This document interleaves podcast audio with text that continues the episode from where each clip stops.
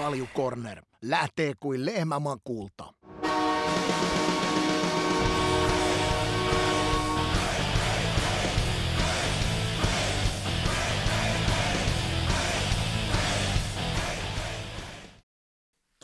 Halloo! No niin, mitä ei. No mitä, toinen kaikki hyvin täällä näin ja kuva näkyy ja ääni kuuluu. No niin, se on hyvä. Oikein mainiota. Sama täällä. Toimii loistavasti. Hieno homma, hieno kuulla. Hei, taas uutta Corneria eetteriä. Morjesta Ika, live-katsojat ja kuuntelijat Spotifyssa viikko vierähtänyt. Mites siellä mennyt? Loistavasti. NHL:n pudotuspelejä väijynyt jokaisen vaihdon. Muutama ehkä ylivoimasiivu jäänyt väliin, mutta melkein voisi sanoa, että 99% on katseltu kaikkia ottelusarjoja. Ja sitten tuossa vähän futista, Arsenaalin peliä tuossa väijyttiin ja sitten SHL väijyttiin. Ja äsken hyvä korismatsi nyt jää tämän hienon ohjelman takia vähän kesken, mutta pistin siihen pausen, että älkää pilatko multa. Pitäkää mut koriksen kannalta vähän tulospiilossa, että siellä on yksi jakso vielä jäljellä.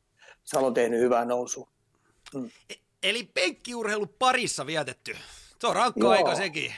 Oo, ja välillä joutunut tuohon pihalle haravoimaan ja on ehtinyt kyllä joka päivä yhden läskileenkin veteen. Ja sitten tietenkin vähän valmistautumista noihin koti MM-kisoihin, kun mä oon Ylen palveluksessa siellä. Jaha.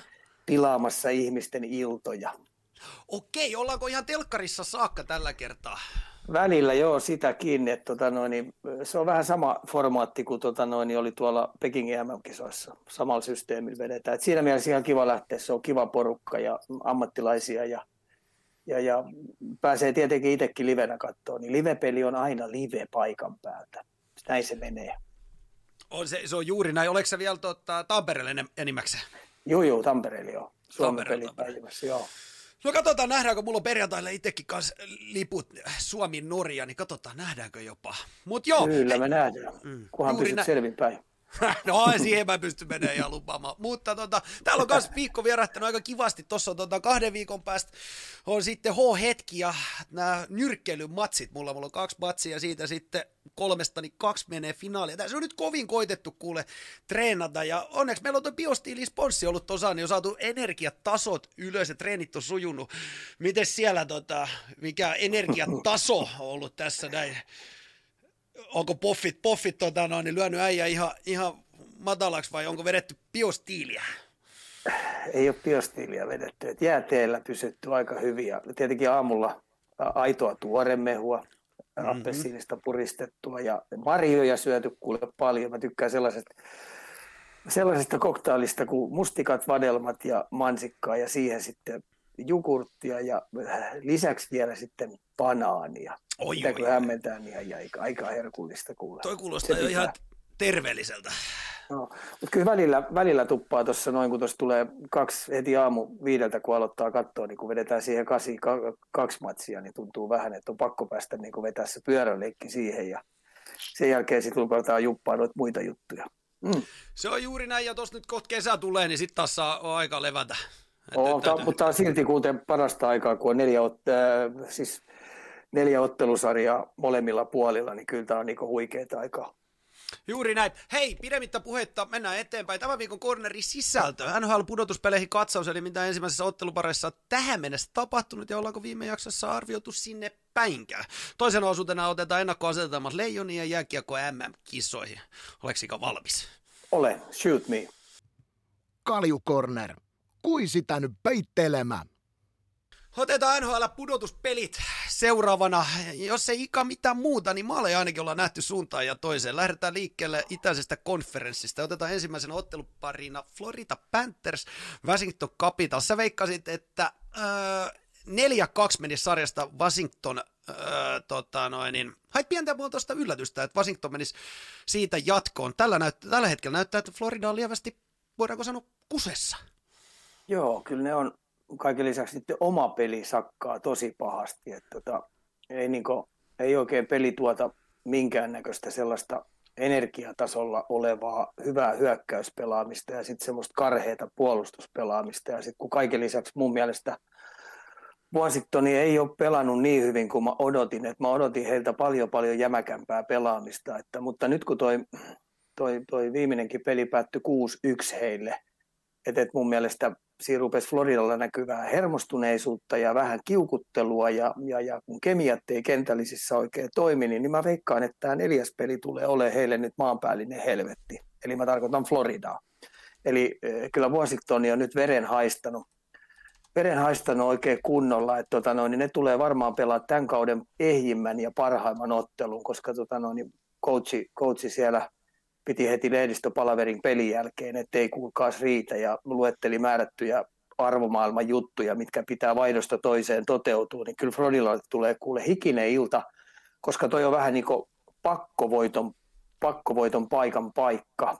Koska jos toi menee 3-1 Washingtonille, niin sitten he ei paine kattilassa lisääntyy, koska heillä on Floridalla kuitenkin niin hyvä joukkue ja ne on vähän laskeskellut itsensä jo vähän niin kuin tässä matkalla jo vähän finaalihommiin, mutta kun tämä on sellainen homma, että nämä ottelusarjat pitää yksi toisensa jälkeen voittaa ja kaiken lisäksi ottelusarjan sisällä niin pitää voittaa yksittäisiä pelejä riittävästi, jotta pääsee jatkoon. Miten sä näet, että Florida tämän sarja nyt voi tästä vielä kääntää? Onko se mahdollisesti Parkkovin esiin tulo?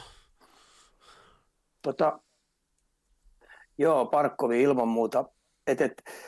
Se keskikaista, eli kun puhutaan Washingtonin keskikaistalla, siellä on Bäckström, Kuznetsov, Eller, Marcus Johansson, sitten se vähän riippuu, että pelaako Marcus Johanssonin laidassa tai miten tullaan omiin, mutta se keskikaista, mikä Washingtonilla on, niin kyllä Parkkovin Lundelakseli pitää pystyä haastaa se siihen, että se ei peliä esimerkiksi niiden osalta tasan, vaan ne pääsee rytmittämään sitä peliä hyökkäyssuuntaa paremmin kuin Washingtonin miehet ja varsinkin puolustussuuntaan, niin pystyy tekemään nopeampia stoppeja, jotta päästään nopeammin hyökkäämään. Hyvin yksinkertaisesti. Tietenkin maalivahtipeli, niin mä sanoin, että Washingtonin maalivahtipeli ei on vielä tietynlainen kysymysmerkki, miten Samsoni pelasi kyllä huippupeli, mutta miten tämä nelospeli, ja Bobrovski on mun silmissä kyllä huippumaalivahti, että sieltä saattaa tulla apuja. Mm. Miten sun kirjassa Lundeli on esiintynyt? Kyllä hänestä huomaa sen, että ekan vuoden ruki, ja tämä on nyt ihan eri levelillä pelataan kuin ratiriitin rallaa, kun runkosarjassa onnistui kaikki, ja nyt kun sit vastapuoli on oman pelintapansa viilannut vastaisesti Floridan pelitapaa, niin kyllä Lundelillakin on kiire tullut, ja sitten tämmöinen fyysinen kamppailupelaaminen, niin varsinkin tätä joukkuetta vastaan, mikä pitää kiekolla paljon laitojen lähellä ja maalien lähellä, niin aika ahdasta ollut. Ja samoin se koskee Parkkovia. Kyllä Parkkovillakin niin on ollut todella takkusta, todella tahmeita, ja ei missään nimessä ole pystynyt haastamaan keskikaistan miehiä Washingtonin puolelta. Että jos Parkkovi jatkaa edelleen vähän niin kuin pimennossa ja vähän arkana ja vähän pelokkaana, niin Washingtonin voittaminen vaikeutuu ehdottomasti. Mutta onko Parkkovillakin sitten niinku kokemuksen puute playoffeista? Kyllä tuossa iässä pitäisi kokemusta olla, mutta mä sanoisin näin, että kun se lähti vähän huonoa suuntaan, niin nyt me tullaan tähän stressileveliin, eli paine päässä rupeaa johtavilla pelaajilla kasvamaan, ja Parkkovi ei ole sitä vielä osannut käsitellä, koska tässä on kuitenkin heidän joukko ollut pitkään ollut semmoinen vähän altavastaajan asemassa, ja lähdetään hakemaan, jos jotain kivaa tapahtuisi, mutta nyt tämä asetelma tänä vuonna on täysin eri. Kaikki odotti, kun ne voitti tuon runkosarjan, niin ne menee rallatelleen pudotuspeleihin, mutta ei Stanley Cupin playoffsit kun alkaa, niin jo ensimmäinen ottelusarja tulee olla sillä, että siellä ei anneta yhtään ilmasta tilaa. Ja sitten kaiken lisäksi, kun Washington on vielä ton tyylinen joukkue, joka tekee kaikkensa se valmennustiimisen kanssa, että ne löytää Floridan ne vahvuudet, jotta ne pystyy tylsyttämään ne, ja ne on tehnyt sen. Ja mä näin, muistat lähetyksessä, kun mä sanoin, että mä näin Denverissä Washingtonin pelaamaan Coloradoa vastaan. Ja mä sanoin, että se oli erittäin paha joukkue, että älkää pistäkö sitä kiekkoa heitä vastaan ränniin, ja jos Washington pistää sitä kiekkoa ränniin, niin täytyy olla sellainen taistelutahto, kamppailu ja sellainen suunnitelma, että se rännistä pystytään pelaamaan tosi nopeasti se kiekko pois. No ne ei ole onnistunut siitä, ne on antanut pelaa, ja samoin tien kaikki nämä kaksinkamppailu irtokiekkopelit niin kuin hyökkäys- ja puolustusalueella, missä Washington on tosi vahva joukkue. Niin se on. Ja sitten toinen, missä hän tekee ihan taiteen muodon, on tämmöinen santapaperin lässyttäminen, tökkiminen, pukkiminen, ärsyttäminen, tilanteiden jälkeen tökkiminen, niin periaatteessa mun mielestä Washingtonin ei olisi Floridan ei olisi pitänyt kertaakaan lähteä niihin leikkeihin mukaan, koska Washington on niissä ihan NHL parhaimpia, ja ne on onnistunut just sen tekemään. Otetaan vielä, täälläkin vähän parjattu, Giroux. Onko sekoittanut toimivaa sapluna? Mä sanoin täällä, että mä ihmettelin sitä hankintaa vähän, että niin siellä meni vähän kemiat Inksin Vonksin. Kentälliset jouduttiin sekoittaa, ylivoimakentälliset joudut sekoittaa ja äijä jouduttiin vähän kauppaamaan ja myymään pois. Ja mä aina on vähän sitä mieltä, että silloin kun sä tuot hyviä johtavia liideripelaajia sellaiseen joukkueeseen, joka jo toimii, niin sehän menee sillä lailla, että totuus on, että älä korjaa sitä, mikä ei ole rikki. Ja mun mielestä Floridahan ei ollut rikki. Niin nyt tässä vähän kävi sillä, että ne halusi vielä yhden kivemman lelun. Ja olisiko tässä nyt käynyt vähän sillä, että se sotki vähän sitä pakkaa oikein kunnolla. Ja sitten määrätyille jätkille tuli vähän rooli vähän väheni. Kemiat lähti vähän vinksinvonksiin siitä menemään, niin toi on sitten ollut pelkkää pulkkamäkeä. Ja Floridasta on nyt vähän muuten näkynyt tässä ottelusarjassa, että se ei olekaan enää kauhean kivaa. Ja kuka siellä sitten rupeaa ottaa vastuuta? Ja Kiru ei ole pystynyt sitä ottaa, ja kaiken lisäksi se vähän vuotaa mun mielestä puolustussuuntaan. No paljon tästä voidaan pistää Floridan coachille. Et eikö noikin ole kumminkin tommosia, kun sä sanoit, että sekoitettu pakka, niin onko tuossa vastuu myös niinku valmentajalla? Totta kai katseethan kiinnittyy, että nyt niitä pitäisi löytää sitten työkaluja, kääntää tuo laiva tosi nopeasti. Ja tämä ensi yön peli niin tulee olemaan aivan loistava tapahtuma, että se kannattaa tuohon aamutuimaan ottaa sitten silmiä alle ja katsoa ja nauttia siitä pelaamisesta, koska mulla on sellainen kutina sormien päissä, että Washingtoni tulee pelaa kauden vahvimman pelin. Ja sitten jos käy vielä sillä lailla, että ne saa vielä sen yhden täsmäaseen, sen mun yhden suosikkipelaajan, jota kaikki inhoaa, tämän Wilsonin, niin se on kuule paha poika siellä. Ilkeä suunnankääntäjä ja painava voimahyökkäjä, joka on sitten vielä yllättävän taitavat kädet. Ja jos ne saa sen tänään vielä mukaan, niin se tuottaa lisää vaikeuksia Floridalle. Mikä veikkaus, miten illan matsissa käy? Kyllä mä lähden siitä, että Washingtoni voittaa. Ne pistää tosiaan sen tänään hyvällä pelisysteemillä, kurialaisuudella, ärsyttävällä keskialueen puolustamisella ja välillä sitten paineistamalla karvauspeliin, niin tuottaa todella vaikeata tuon Floridan kiekolliseen peliin. Sä veikkasit ennen ottelusarjaa, että 4-2 menisi Washingtonin jatkoon. Pysytäänkö siinä? Pysytään. Ei ruveta vaihtaa hyvää kaavaa. Juuri näin. Ei mitään. Otetaan seuraavan Toronto ja Tampa Bay. Tilanteessa ottelusarja tällä hetkellä tilanteessa 2-2. Veikka sitten Tampa Bay Lightning menee 4-1 ottelusarjasta jatkoon. Maaliilottelu suuntaan ja toiseen. Eli ota tästä nyt sitten selvä. Vieläkö uskot, että sarja Tampalle menee?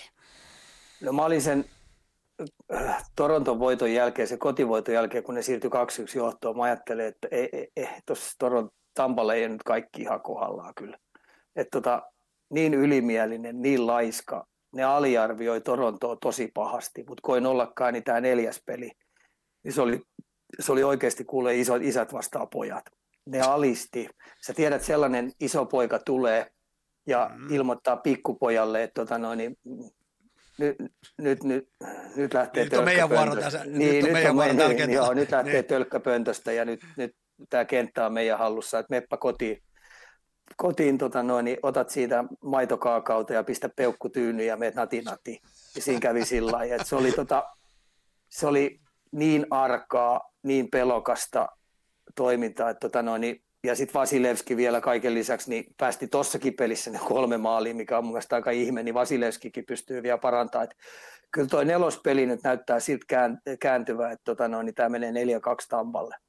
4-2 Tampere. Mitä kaikkea pitää tapahtua, että Toronto ensimmäisen kierroksen kirous katkeaa? No täytyisi ensinnäkin löytyä sellaisia pelaajia, koko joukkueellinen, jotka menee joka tilanteeseen ekana. Ja aina kun on kaksinkamppailutilanne, niin minimissään saada 50-50 niitä. Ja sitten pitää pystyä koko mun mielestä materiaalia käyttää niin, että sitä tempoa ja luisteluvoimaa pystyy käyttämään, koska toi Tampa ei ole ihan niin kestävä, ihan niin luisteluvoimainen joukkue tänä vuonna, mitä esimerkiksi viime vuonna. Viime vuonna heidän kolmoskenttä, missä oli toi Kulman ja kumppanit, niin ne oli aika jalkavia, niin nyt niille ei ole niin jalkavaa sitä kolmoskenttää ja niin fyysistä, mitä silloin oli, niin kyllä tämmöinen jalkavuus koko joukkueen voimalla pelottomasti pelaaminen, kun siellä on kuitenkin taitavia pelaajia paljon, niin, niin täytyy pystyä pelaamaan molempiin suuntiin hyvää jääkiekkoa vaihdon jälkeen.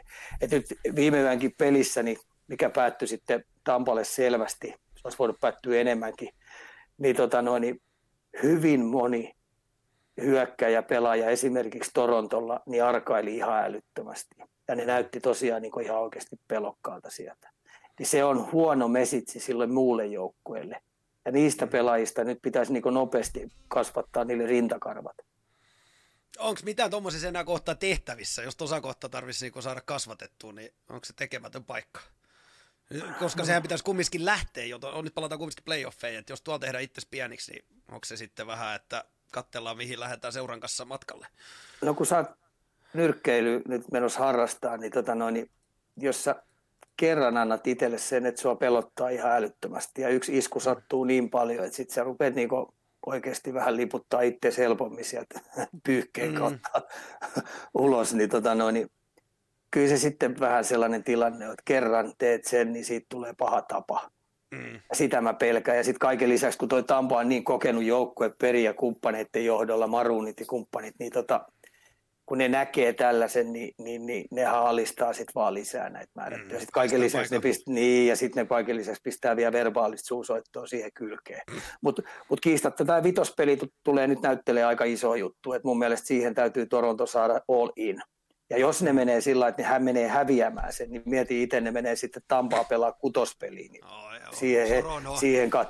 siihen kattelee. Ja sitten kun ne tietää vielä sen, että niin kaikki on niin vahingoniloisia ympäri maailmaa, että ne toivoo, että Toronto putoaa siellä. Paitsi tietenkin torontolaiset, niin, niin paine on kova. Live-yleisö on sitä mieltä, että ikä-aikana ei tulla näkemään sitä, että mitä sulla on vuosia jäljellä, niin ei tulla näkemään Torontoa ensimmäinen kirouskatkea. Saa nähdä. Ei, ja siihen vielä voisi lisätä sen, että se median paine on niin kova.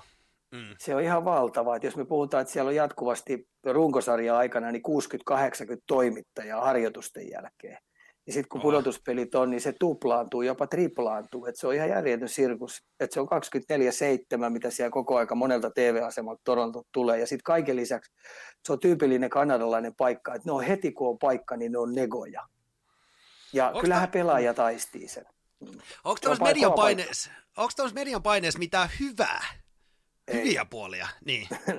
Tai no siis osalle pelaajille saattaa tulla näyttämishalu, mutta sitten taas on paljon sellaisia urheilijatyyppejä, että kun me kaikki ihmiset halutaan tietyllä tavalla hyväksyntää, eikö niin, että meidän hyväksytään, että ne asioita, mitä me tehdään, niin ne otetaan niin sillä lailla, että mut hyväksytään, niin silloin se auttaa mun tekemisessä paljon eteenpäin, mutta jos koko aika tulee paskaa niskaa, niin, niin hyvin monet ihmiset lamaantuu siitä.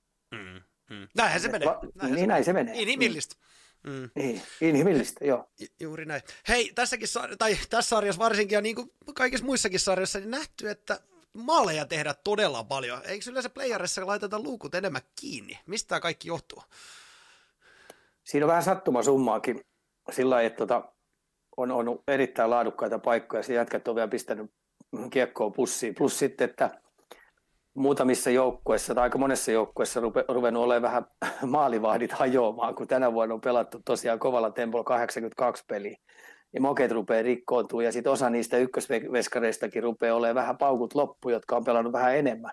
Et mä sanoisin, se on se iso juttu. Ja sitten tietenkin ylivoimat on aika kovat ollut tuolla. Et mä heittäisin jopa vähän alivoiman piikkiinkin määrätyissä peleissä sitä, että et vastapuoli alivoimapelaajat ei ole erikoismiehiä siihen, että ne pelaa jopa molempia. Esimerkiksi Torontolla mä ihmettelin suunnasta, mitä helvettiä Marneri siellä alivoimalla tekee. Se pelaa ykkösyyvet ihan kaikki putkeen melkein 2 minuuttia, sitten se pelaa alivoimat melkein niistä 2/3, sitten se pelaa sitä ja tätä ja niin ei voi millään jaksaa. Ja sitten kaiken lisäksi, kun alivoimassa, niin sun täytyy oikeasti olla valmis uhraa sun omaa roppaa ja sun täytyy olla jatkuva jalkatyö, että sä pystyt täyttämään ja syöttöjä katkoa, riistää ja blokata laukauksia, niin se on huimaa duunia se alivoiman tekeminen. Ja se tempo pitää olla kovempi kuin ylivoimalla. niin, niin mä sanoisin, että aika pitkälti myös alivoiman piikkiin mä pistäisin, ja sen takia me tullaan tulevaisuudessa näkemään, että molemmat joukkueet joutuu vähän spesiaalijätkiä hankkimaan omaan joukkueeseen pudotuspelejä ajatellen, että on näitä, jotka pystyy oikeasti pelaamaan hyvää alivoimaa. Mm. Mainitsit paljon YVt, AVt. Miten on jäähy tullut paljon helpommin? Minkälainen linja sun mielestä on ollut?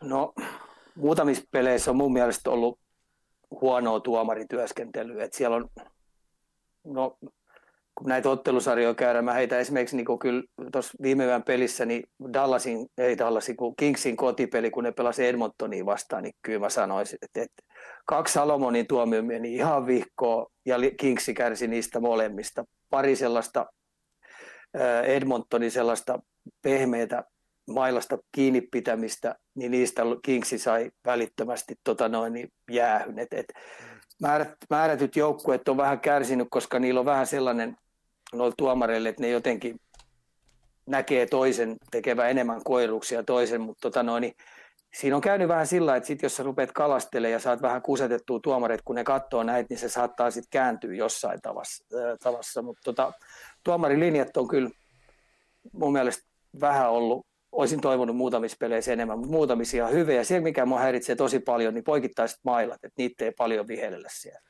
Olisiko meidän liiga pitänyt lähettää kevään playoff-tuomarit tai liigasta tuonne rapakon taakse? Meidän täällä ainakin sai rapakon takana, niin antaa poikkaria kaiken näköistä. Ei, kyllä rapakon takana poikkaria saa vetää siellä, mutta siellä tietenkin nämä mailalla hakkaamiset määrätyt kiinni. Ja sitten kun tuossa oli, viime vuodessa nostettiin tikun nokkaan se, että esimerkiksi McDavid ei kauheasti saanut tehdä, kun siinä roikuttiin sitä ja tätä ja niin nyt se käyttää sitä aika hyvin hyväkseen tuo. Samoin Draisaitteli käyttää aika hyvin sitä hyväkseen, ja sitten monet muutkin isot pelaajat käyttää sitä vähän hyväkseen. Mutta katsotaan, kuinka kauan se menee läpi, että ne pystyy kalastelemaan noita jäähyjä. Hei, Keisari live-yleisöstä heittää, että point 1 ja palat 2. Point on ollut 2 kevättä liigan paras pelaaja ja vetää nyt 2. Hän ihmettelee tätä. On Kika samaa mieltä? On, mutta Cooperi on tykännyt aikaisemminkin vähän säädellä, että se yrittää löytää niitä kemioita ja herättää, että Palattihan on sellainen pelaaja, että se on sytyttävä pelaaja, tykkää tosi paljon, semmoinen voimahyökkäjä. Mun mielestä esimerkiksi tämä nyt 4. peli, minkä se pelasi, niin se oli yksi kentän parhaimmista. Joo. Hei, mites vielä noin, otetaan tähän, kuinka iso merkitys alemmilla kentillä on pudotuspeleissä? Valtava. Et mitä enemmän ne pystyy tuottaa siellä hyviä asioita ja pieniä asioita ja viemään sen painepisteen omista toiseen päähän, tuottaa fyysistä pelaamista. Ja semmoinen iso juttu, mistä ei ole kukaan oikein puhunut, niin pystyy väsyttämään vastapuolen pakkeja. Mm. Että sä väsytät ja pistät ne aina lähtee paikoiltaan. Sä pystyt aina lähettämään ne sillä, että ne on joutunut ottaa esimerkiksi taklauksen vastaan tai jotenkin siirtymään alaspäin, eli kiilaamaan ne toiseen suuntaan. Oot vähän niin kuin painajainen niille koko aika, niin aina kun mennään loppuun kohti, niin se johtavat pakit, niin se viimeinen 20 saattaa olla niille ihan semmoista maanpäällistä helvettiä, koska se paine on 40 minuuttia ollut niin kova. Sillä on valtava merkitys, tosi iso. Onko joku joukkue tässä nyt, kun näitä on, on playoffit alkanut ja näitä kierroksia on pelattu, niin onko joku joukko, mikä nousee ylös semmoisena, ketä on pelannut yhtenä linjana ja alemmat kentät on tehnyt duuninsa? Kyllä mä tykkään Coloradosta, että niin aina kun on ettänyt, kun se 1. ja 2, mitkä siellä oli kadriketju ja McKinnonin kenttä, niin ne on pelannut vastapuoleen 1. ja 2. Ja mä en ymmärrä, minkä takia Nashville coachi on antanut sen tapahtua. Ja sitten kun tämä 3. ja 4. ne on rullauttanut niitä koko aika, niin niillä on jatkuva paine päällä. Tammisen 60 minuutin paine, ja mä oon tykännyt niistä tosi paljon. Ne on sitkeitä, ne on tylyjä, ne on pelottomia. Ja niin mun mielestä kun peli kääntyy omiin, niin tulee aina miljoonaa omiin. Ja sitten vaihdot on kaiken lisäksi vielä lyhkäisiä. Et se on mun mielestä ollut kyllä tähän asti ylivoimaisesti tasaisin nälkäisin 4 kentän rotaatio. Otetaan kohta vähän lisää vielä tuosta otteluparista. Mennään sitä ennen vielä Carolina Hurricanes ja Boston Bruins 2-2 ottelusarja tällä hetkellä. Veikkasit ennen kuin poffit alkoi, niin että Boston menisi 4-2 siitä jatkoon. Ahot ja kumppanit johtivat sarjan 2-0, mutta niin vain Boston kampesi tasoihin. Kenellä etu ennen 5. peliä? Joo, tässä oli aika hauska, kun ne pisti 3. peliin nyt sitten sen Perfection Linein kasaan, eli Bergeron, Marchand, Pasternak. Niin johan rupesi tapahtuu. Eli nyt me tullaan siihen, että jos Bostoni nyt tässä Karoliinan 5. pelissä saa Haula, Haali ja De Bruskin toimimaan, siis oikein kunnolla, niin että ne pystyy ottaa se haasteen vastaan, että ne ei ole vapaamatkustajia siinä, että ne pelaa paljon nälkäisemmin, mitä tähän asti nämä kolme peliä. Koska mä uskon, että Koile ja Smith ja ketä siellä sitten on näitä Nosekkiä ja muita, niin ne innostuisi siitä vielä enemmän, koska tämä vitospeli nyt on iso painepeli myös Karoliinalla.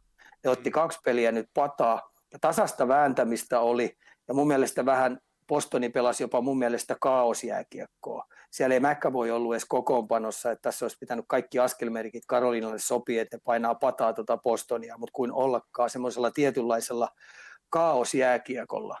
Ja hyvällä perfektiolainilla, ja sitten kun vielä Karoliina otti tyhmiä jäähyjä siihen roppakaupalla, niin ne rankasi aika kylmästi, ja nyt tuo ottelusarja on 2-2. Mutta vitospeli huomenna, ei ensi yönä, mutta seuraavana yönä, niin tulee näyttelee tosi iso juttu. Vai onko se ensi yönä, jompikumpi? No, tarkastetaan live-yleisö varmaan kertoo kohta, mutta... Mutta joka tapauksessa niin se katseet kiinnittyy siitä, että kyllä Karoliina tulee painetta pitää omassa kotihallossaan. Ne haluaa sen temmon pitää, suunnanmuutospelaaminen heti ylöspäin. Omiin tullaan täysiin, riistetään kiekkoa, mennään joko nopeasti tai puolinopeasti ja kaikki hyökkäykset niin hyökätään 5. Sitten se karvauspelaaminen on heillä sellaista, että pakit pintsaa molemmat puolit vastaan. Ja sen takia mä sanoisin, että se Haulan kenttä näyttelee nyt tässä tosi iso juttu. Kyllä se perfektiolainen homma hoitaa tuolla. Ja nyt Aho ei tarvitse pelaa sitä Perseronia vastaan, että siihen tulee Stalin kenttä heitä vastaan. Että siinä on aika tarkkaa tämä pelutus molemmilla coacheilla. Eli vähän vedenjakaja peli ennustat, kumpaan suuntaan lähtee. Joo, ehdottomasti. Ja paine on tässäkin tapauksessa Karoliinalla lisääntynyt, koska ne luuli, että ne pääsee vähän helpolla. Ja niilläkin on tieto, että Bostoni ei ole pelannut vielä hyvin. Hei, live-yleisö kuumeisesti haluaa tietää... Ika, sun mielipidettä tähän, kun De Brusque työnsi rantaa Ponttonista ja teki maali. Mites sä näit tilanteen? No vanhan liiton miehenä, niin mähän rakastin noita maaleja, mutta nykysäännöillä niin se olisi pitänyt hylätä. Okei, eli selvä hylky. Selvä hylky, mutta vanhan liiton miehenä mä tykkäsin noin, että hitto kun sinne mennään, niin, koska toi oli ainoa se harhautus, minkä mä pystyin esimerkiksi tekemään. Eli auraus, harjoitus, harhautus, eli painat sen vaan kiekon suoraan veskarin läpi. Juuri näin. Mutta mun mielestä nämä on mennyt vähän pehmeäksi nämä nykysäännöt, ettei muka tollain saa tehdä. Hei, live-yleisö myös nostaa täällä Brad Marchand, 2+3 eilisen matsiin. Mistä rotamyrkkyä löydetään kaveria vastaan? Hyvä kysymys. Seuraava kysymys. Toinen ottaa seuraava. Jäämme odottamaan. Se on myös sellainen, että kyllä se on sellainen seppä, että sen kanssa ei kauheasti kannata kyllä touhua. Se pitäisi periaatteessa jättää täysin rauhaa. Ja tämä oli tämä, toi Haulasta kun puhutaan, niin mun mielestä Haulalla on nyt, kun tämä ottelusarja lähti näin menemään, sehän sai luottoa tosi paljon valmennuksia ja sen peli toimi tosi hyvin. Ja sitten kun siinä oli Pasternak ja Haal toisella puolella, mutta kun ensimmäiset 2 peliä meni, miten noin meni, niin totta kai valmentajalla oli ainoa vaihtoehto saada tuon joukkueen niin sanotusti rokkaamaan, niin pisti perfektiolainin päälle, niin nyt Haulalla on De Brusque ja sitten toi Adam Hall siellä. Niin nyt Haulan tehtävä on saada nämä siipimiehet innostumaan pelistä, ja molemmat on mun mielestä vähän, en mä nyt sano pelihönöjä, mutta ne jää puolustussuuntaa vähän verkkaisesti vajaaksi. Ja se tarkoittaisi sitä, että Haulan täytyy pikkasen enemmän säätää omaa pelaamista olemalla niin sanotusti, Vili Nieminen käyttää tätä hyvää sanaa, tätä kettu 3. Eli sä oot koko aika omiin jo tulossa, vaikka hyökätään. Eli oot kettu 3 pakkien apuna, niin vastapuoli, varsinkin Karoliina, kun on suunnanmuutosjoukkueen, niin ei saa näitä ylivoimahyökkäyksiä heidän aikana. Summappa siitä nyt vielä Aho, Teräväinen, Kotkaniemi, Raanta, muut suomalaiset sitten. Miltä on näyttänyt tähän mennessä?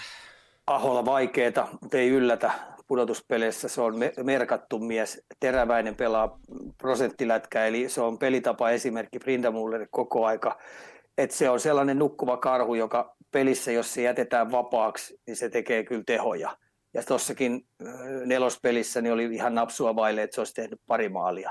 Se pääsi 2 kertaa aika hyvin yllättämään hyvällä kudilla. Siitä ei kannata olla huolissa, että se on aina ton tyylinen, että se pelaa ylivoimaa, alivoimaa, tasaviisikoin. Ja se on vähän kärsinyt siitä, että mun mielestä se ei ole Ahon kanssa samassa ketjussa. Että mä ihmettelen, että minkä takia Brindamur ei pistänyt sitä vielä. Nyt esimerkiksi Aho pelaa Svetsinov Svetsinukov ja sitten toi Jarvis on sen laidoilla, niin mä pistäisin ilmakuulit Svetsinukov, Aho ja Teräväinen samaa kenttää, niin niillähän kemiat toimii, mutta se ilmeisesti haluaa tasaisempia pelaajia niin kuin neljään kenttään, että se pystyy rullauttaa. Siitä vinkit Carolina valmennuskoppi. Hei, maalivahdit, live-yleisö kiinnostaa. Muutamia kommentteja joukkueiden maalivahtipelistä.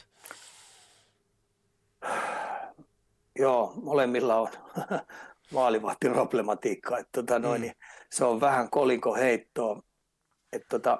Kyllä mä sanoisin näin, että Raanalla on siellä joku vamma varmaan takana. Ja saadaan nähdä, että onko se nyt maalissa. Et jotenkin tuntuu, kun mä seurasin sitä, niin sillä vähän niin kuin hammasta purre vetelee siellä. Missään nimessä hän on pelannut tosi hyvin kyllä, että siitä ei ole epäselväkään. Mutta onko hän ihan täydessä formussa? En menisi takuuseen. Ja sitten toisella puolella sitten taas, niin nyt ei ole sitä kotipainetta. Ja voitot on nyt 2-2, niin voisiko se vieraissa pelata nyt hänen semmoisen unelmapelinsä? Miten tässä otteluparissa tuo kotiyleisön merkitys? Kuinka iso? On sillä, niin kuten huomattiin, nyt molemmat nämä 2-2, kun ne pelasi, niin Karoliina voitti kotona ja toinen voitti. Mutta nyt kun tähän vitospeliin tulee, niin mun mielestä se vähän katoaa. Nyt se vähän katoaa, että siinä on jopa vähän enemmän tulee jopa painetta. Mutta totta kai, jos sä saat sen positiivisen paineen ja valtavan tuen sinne, niin kyllä siitä vaan tulee se kuudes kenttäpelaaja. Summa summarum vielä, että millä osa-alueella tämä sarja tullaan ratkaisemaan? Karolinalla on 4 kentän paine ja sen takia niin Koilen ketju pystyy pelaamaan minimiä 0-0 ja sitten Haulan kenttä pystyisi tuomaan plusmerkkisen jutun ja missään nimessä ei saa pakkasta tuoda. Ja silloin se saattaisi mennä erikoistilanne pelaamiseen, eli silloin molempien erikoistilanne YV-AV niin ratkaistaan siellä, niin tässä jos pitää yksi valita, niin mä sanon Haulan ketju. Näillä. Hei, otetaan seuraavana New York Rangers ja Pittsburgh Penguins. 2-1 ottelusarja Pittsburghin johtaa. Veikkasit, että 4-1 menisi Rangersi tästä jatkoon. Niin se vain Crosby johdolla Penguins tällä hetkellä johdossa. Onko vielä luottoa Rangersiin vai harkitaanko täällä jopa kelkan kääntämistä? Jumalauta, mä oon kyllä tyhmä äijä välillä. Kun mäkin oon Crosbya kattonut melkein alusta lähtien ja seurannut sen toimintaa, kun mä oon ollut koko ajan vähän sitä mieltä, että olisiko se kautta aikojen yksi maailman parhaimmista pelaajista, varsinkin puhutaan hyökkäistä.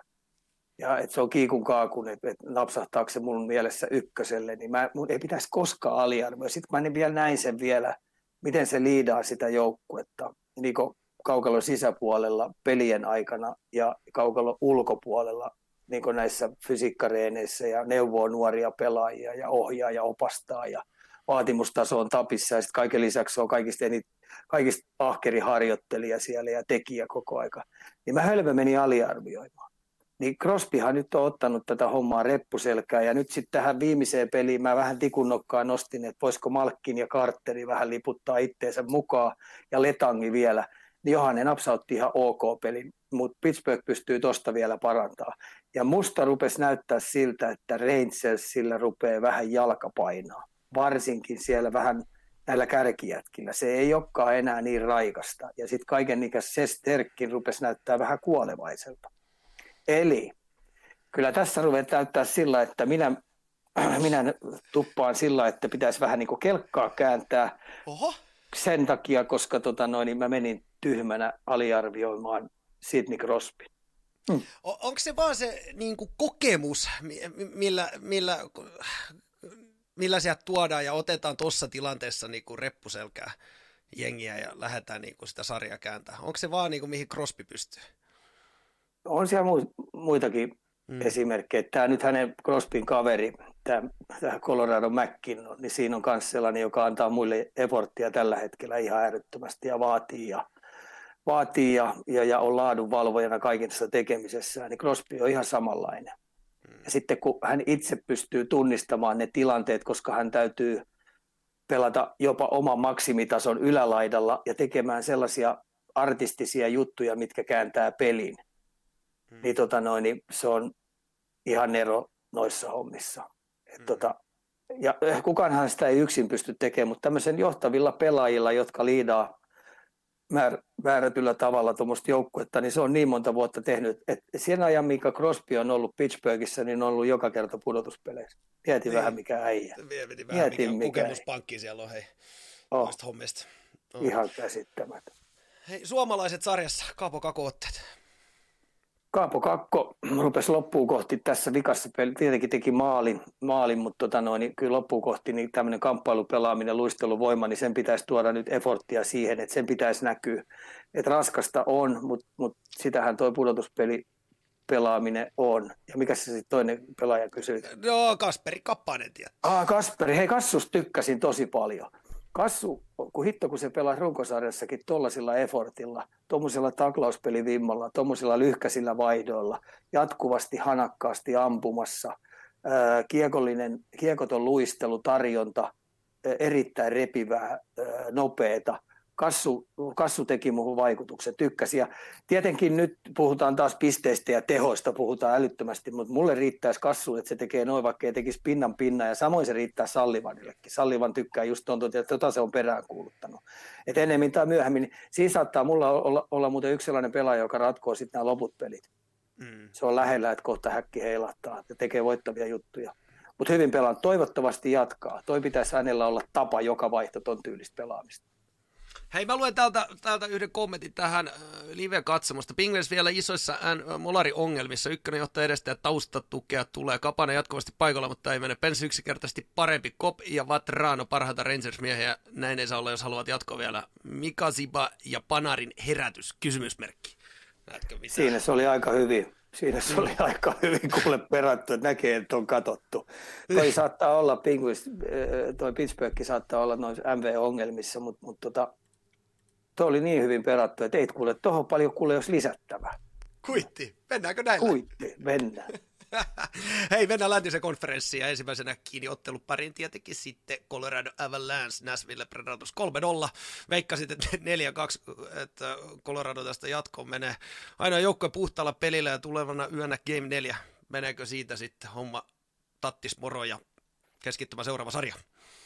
Se menee poikki, jos Colorado pystyy vielä jalkavammin pelaamaan, mitä nämä kolme edellistä. Toi oli ihan hyvää jalkavaa toimintaa, tämä Nashvillen peli loppuun kohti.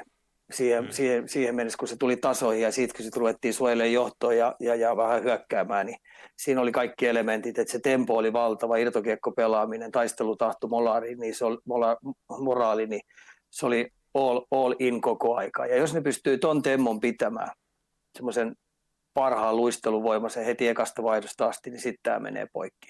Mutta heti jos vaihdot rupeaa vähän venyä pitkäksi ja sitten jos vähänkin ruvetaan niinku ylihyökkäämään ja ei olla valmiina, jos se peli kääntyy vastaan, koska Nashville elää pelin kääntämisellä. Heillä on Hauki lähdössä saman tien, kaksi hyökkääjää lähdössä saman tien, irtokiekosta ne pistää saman tien pystyyn. Et se oli hyvä esimerkki se Duchennin 2-1 maali, missä pistettiin sinne, niin ne on lähössä, niin se vaatisi aina vähän apuja heti omiin alas välittömästi ja se keskusta on tukossa. Että helpolla ei tule mene ja sitten, mistä mä oon Coloradosta ollut tosi tyytyväinen ja ylpeä, että niin se taklausten määrä, vastaanottaminen niistä, koska toi Nashville oli yksi NHL:n koviten taklaava joukkue ja karheimmasta päästä ne pelaa vähän sellaista, ei nyt vankilasäännöin, mutta semmoista yliaggressiivista tilantappomeininkiä. Colorado on pystynyt hyvin ottaa sen haasteen vastaan ja antanut itsekin ihan hyvin takaisin. Et ne ei ole saanut siitä etuja ollenkaan. Ja sitten siellä ei ole kovin monta kertaa jätkillä mennyt edes pannunuri. Että ne on kyllä ottanut haasteen vastaan. Ja näyttäisi, jos ne pystyy pitää Colorado ton temmon, ton luisteluvoiman, ton 4 ketjun rotaatio. Kaikki tekee omat hommansa luotettavasti, niin kyllä Nashvillellä vaan rupeaa jalka painaa. Ja mun mielestä se on pelutettu aika fiksusti, että ykkönen kakkonen on koko aika päässyt pelaamaan Nashville 1-2 vastaan. Ja sitten aina kun kaikki muutkin kentät kiertää niin Josia ollaan päästy väsyttää tosi paljon. Ekholmia päästy väsyttää todella paljon. Eli toivottavasti se kaksikko on näin mun silmissäni jo punaisella. Jos me vielä vähän mennään sinne Nashville valmentajakoppiin, niin minkälaista nyt kärmesliäntä siellä tarvitsee tällä hetkellä kokata, että tästä vielä he nyt saa sarjana? Aseton on, niin kuin sanoit. Toivottavasti ne ei kuuntele tätä, mutta McKinnonia pitäisi saada stoppi. Eli aina kun se lähtee kirittää sen tempoluistelun, sen meiningin molempiin suuntiin, niin, niin se pitäisi saada pysähtymään joka kerta. Joka kerta. Ja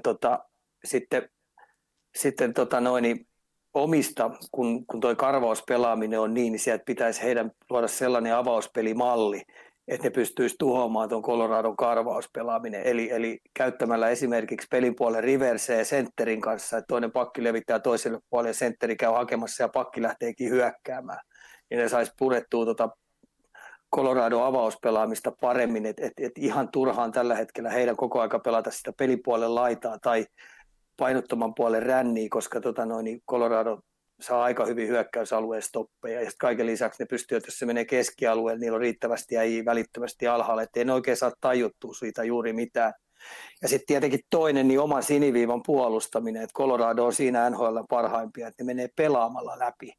Että vaikka ne tuplaa kiekollisen siinä keskialueen, ne käyttää sellaista pientä syöttöä sinne keskelle tai sitten sinne pakin selusta ja ne on vauhdin menossa ja siitä ne rakentaa hyviä hyökkäyksiä. Et vaikea rasti on ja tuossa on iso juttu se, että heidän pitäisi pystyä tasaisemmin työntää kolmosta ja nelosta ja saada heidän kauttaan sit sitä jalkavuutta sinne. Niin, Juuse Saroksen poissaolon merkitys, onko tsässejä edes mennä tästä? No kyllä, aina siinä on. Ainahan ihmeitä voi tapahtua. Tuossa laukaisumäärässä esimerkiksi, mikä se kakkospeli on, niin ihan sama vaikka Saros on ollut. Et mun mielestä Ingram pelasi erittäin loistavan pelin siellä, että sehän meinasi melkein ryöstää sen jatkoaikapeli. Mm. Et nyt tietenkin tuohon kolmospeliin olisi ollut hyvä, jos olisi ollut tuore ehjä Saros, niin siinä olisi saattanut olla saumat yrittää kääntää, mutta otan näistä nyt selvää, että niillä mennään, jotka on paikalla. Next man up. Hei, toi on NHL:n pudotuspeliä. Mm. Niin, NHL:n pudotuspelit, maalivahdin merkitys. Jos sulla joukkueella on epäluottamusta omaa maalivahtia kohtaan, niin varmasti matka ainakin vaikeutuu aika paljon. Onko siellä luottoa omiin pelaajilla? No se on totta, että jos ei lyödä luottoa omiin maalivahteihin, niin se on ihan se selvä, että se näkyy kenttäpelaamisessa. Rupeaa vähän yliyrittämiseksi, mutta kyllähän se peli, minkä se maalivahti pelasi sen tokan pelin, kun se joutui kylmiltään tulee sieltä uuniin ja ryösti sen periaatteessa melkein sen pelin, niin kyllä siinä kenttäpelaajat saa katsoa sitten kolmospelissä vähän niin kuin kolmospelissä jo vähän niin kuin peiliin, että eikö me enempää pystytty auttaa mokkeen. Mm-hmm. Hei, nostetaan vielä Colorado ykköspyssyttäjät, Rantanen, McKinnon, Landes, Kuukki, Makar, erittäin vahvasti ollut esillä. Onko materiaaliero vaan liian suuri? No kyllähän Nashvillelläkin pitäisi olla ihan kovia poikia siellä. Jos me ajatellaan Josi, puhutaan parhaana pakkina, Granlundin keskikaista äijänä, Johansen keskikaista äijänä, Duchenne, Forsberg, kyllä heillä on ihan kovia poikia siellä. Mä sanoisin näin, ei pitäisi, mutta kyllähän se nyt vaan on näkynyt, että McKinnonilla on sellainen missioni päällä, että tästä mennään heittämällä jatkoa. Et sitä on kiva nyt tällä hetkellä katsoa, että sellainen pelaaja, joka antaa molempiin, varsinkin puolustussuuntaan, antaa niin kuin efforttia ja energiaa omalle joukkueelle tekemällä asiat niin kuin maksimaalisella effortilla, se ei fuskaa missään. Aloituksista lähtien, kaksinkamppailut, taklauspelit, takapaineet, karvauspelit, niin se on hirveä tempo sillä jätkällä. Se oikein huokuu, että mä oon nyt päällikkö. Ja sittenhän Makaria on tosi mielenkiintoista katsoa, että siinä on jokaiselle junnupakille Suomeen niin ottakaa ja seuratkaa vaihtovaihdon jälkeen sen toimintaa, että se on ihan maaginen seppä.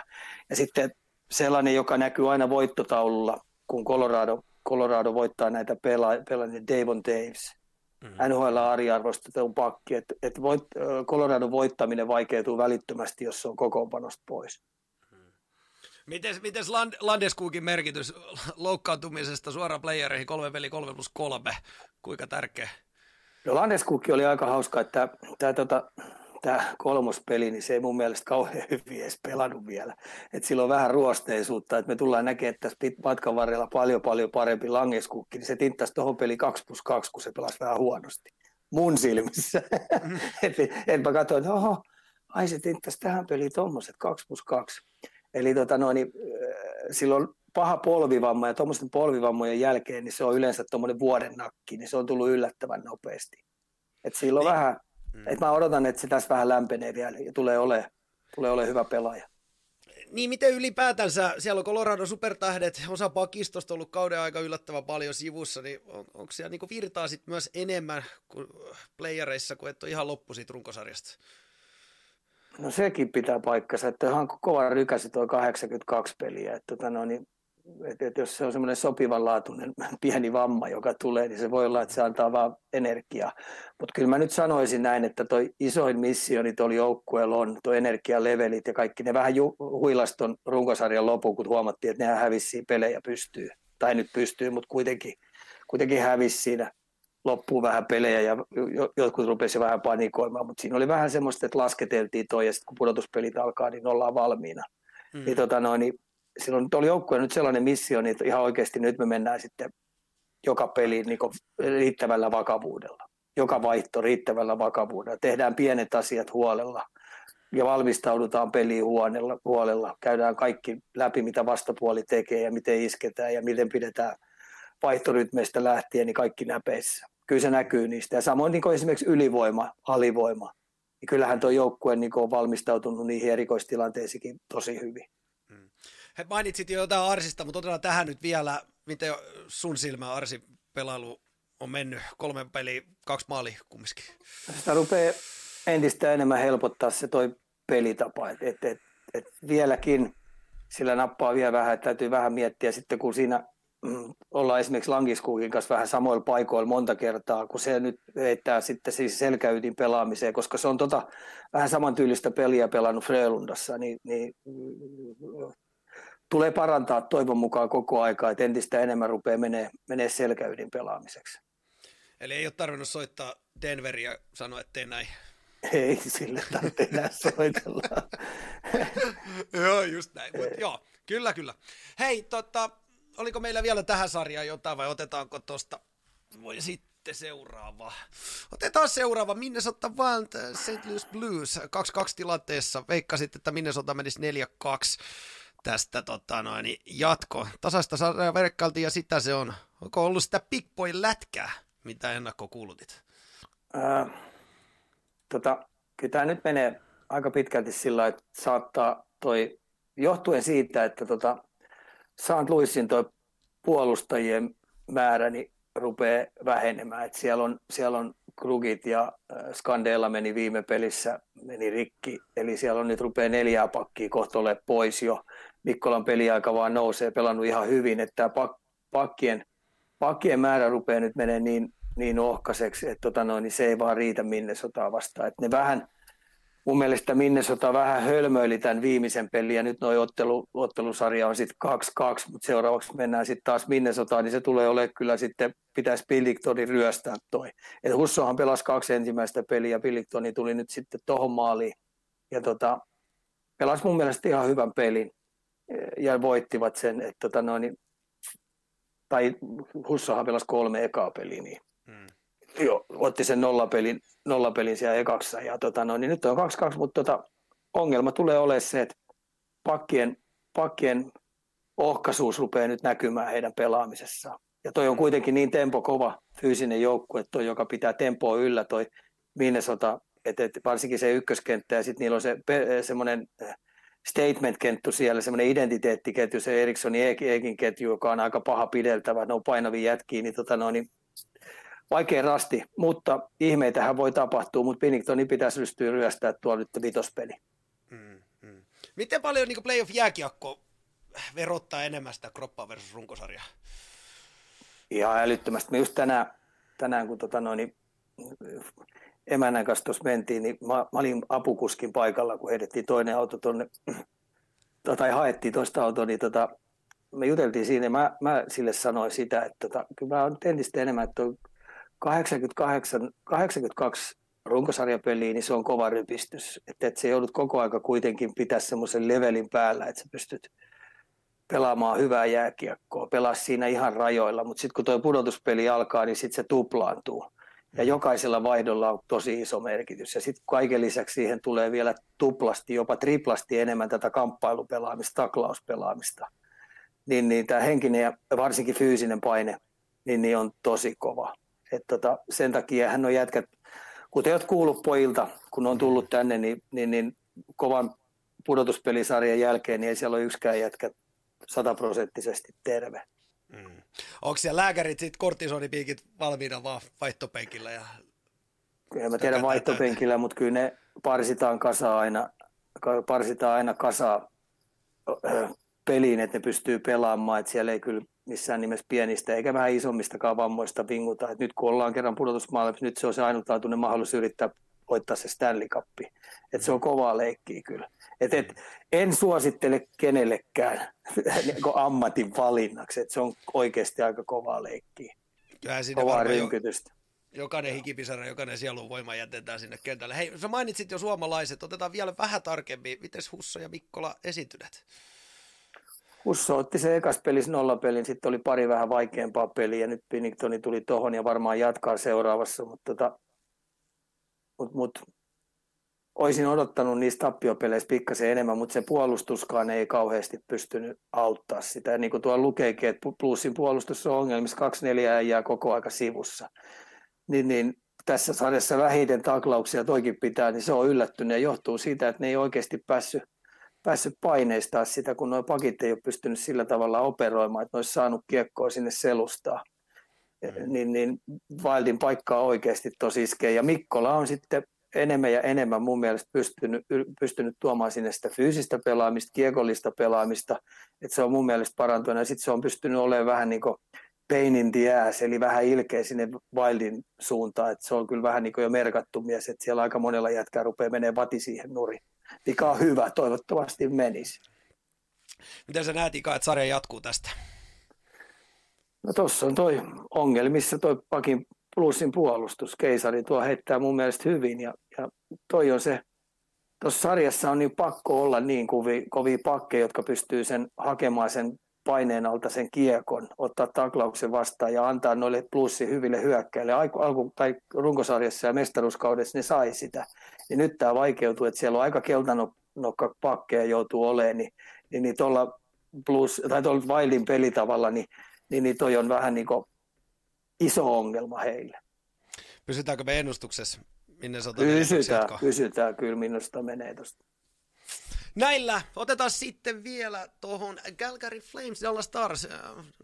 Starsi 2-1 ottelusarjan johdossa veikkasit, että 4-1 olisi Calgary tästä mennyt jatkoon yllättäen. Dallas kamennut itsensä johtoon. Calgarylla kolme maalia 3 peliä. Mitäs Calgaryssa oikein tapahtuu?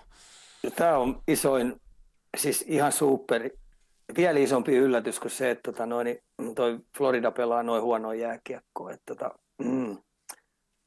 Calgary on täysin jäänyt tämän Dallasin puolustussysteemin alistamiseksi, alistetuksi. Eli niin kyllä ne on tylsyttänyt ensinnäkin ykköskentän ihan täysin, eli puhutaan Lindholm, Kudrow ja Taksok ketjusta, joka dominoi runkosarjaa, niin se on nyt tylsytetty siellä suht nollille, ja siellä on ruvennut vähän pannu menee nuri Kudroosia ja höpöttelee koko aika milloin tuomareille, milloin millekin. Taksokit on ottanut jo pari myllyä siinä, niin kyllähän tämä on nyt Dallasille aivan loistoiskun paikka, siis todella hyvä. Ja tämä seuraava peli tulee olemaan ison ratkaisun paikka, että jos ne pystyy senkin nassauttaa, niin Calgary rupeaa olemaan tosi pulassa.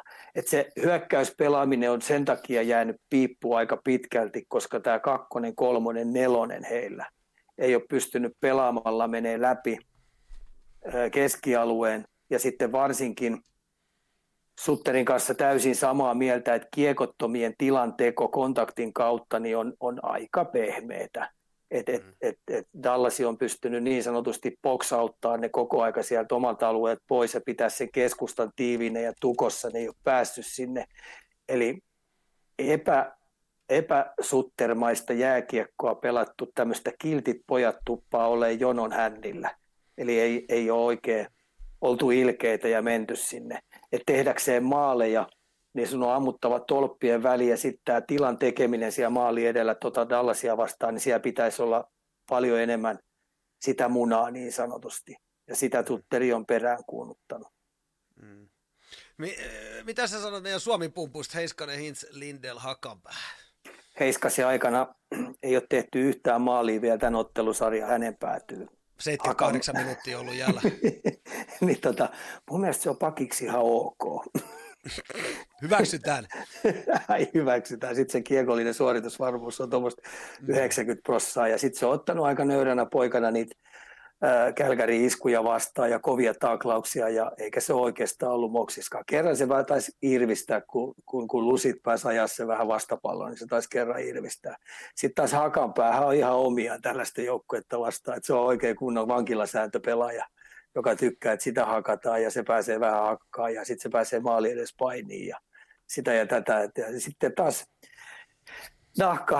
Esa Nahka Lindell on mun suosikkipelaaja, että se on yksi isoimmista palikoista, mikä tässä nyt sarjassa on ollut, että minkä takia Calgary on nyt pulassa.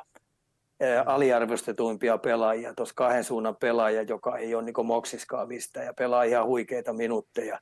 Pimittää tuon ykköskentän melkein koko ajan, se on samaan aikaan kentällä ja liimaa ne jätkät pois ja ne ihmettelee, että mikä ihme, tämä 23 on täällä. On koko aika mun tiellä, painu vittuun siitä.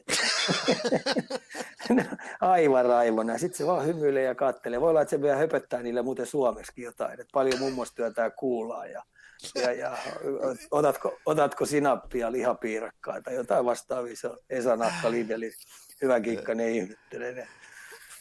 Mutta on. Ja sitten tietenkin Hintsihän johtaa sitä omaa kenttää, että toi Calgary on se, yrittää liimata sen tosi paljon, mutta kun se pääsee siitä vauhdilta, tulee siitä keskikaistalta, niin Pavelski ja toi Robertsoni pystyy heittämään sille aika hyviä syöttöjä. Tämä saattaa olla just sellainen, joka tappaa sitten lopullisesti tuon Calgaryn.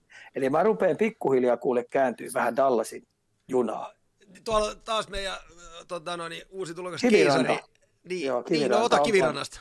Kiviranta on painanut ylös alas, että se on tietenkin vähän pienemmällä minuutilla, mutta se on myös omiaan pelaa tällaista Calgaryä vastaan. Se ajaa ja törmäilee ja se on myös pystynyt aika monta jätkää siellä saamaan ihan raivon partaalle. Mun mielestä suorittanut hyvin. Selvästi parempi kuin Radulov. No Radulovihan ei viime pelissä ollut kokoonpanossa, että en tiedä mikä sillä oli. Oliko sillä joku pissannut sen muroihin, kun se ei ole saanut tulosta, mutta Kiviranta on selvästi parempi. Niin, meneekö tämä nyt ihan Dallas Starsin käsikirjoituksen mukaan tämä sarja? Ei mene, siis menee Dallas Starsin käsikirjoitusten mukaan, menee ilman muuta, mutta niin mun käsikirjoitusten mukaan ei mene pätkääkään. Ne mun arviot, mitkä oli ja mun odotusarvot, miten Calgary pystyy pelaamaan, mun yksi suurimpia suosikkeja tuohon sarjaan arvostamani valmentaja Sutteri, niin kyllä tämä nyt menee niin ihan vinksivouksiin. Leikin tässä sitten joka asiantuntija. Arhaan johtaja. Tämmöistä se on välillä, kato. Niin, sitten se on. Hei, Pavelski ja Ottingeria vielä nostettiin täällä live-yleisössä. Kommentit 12.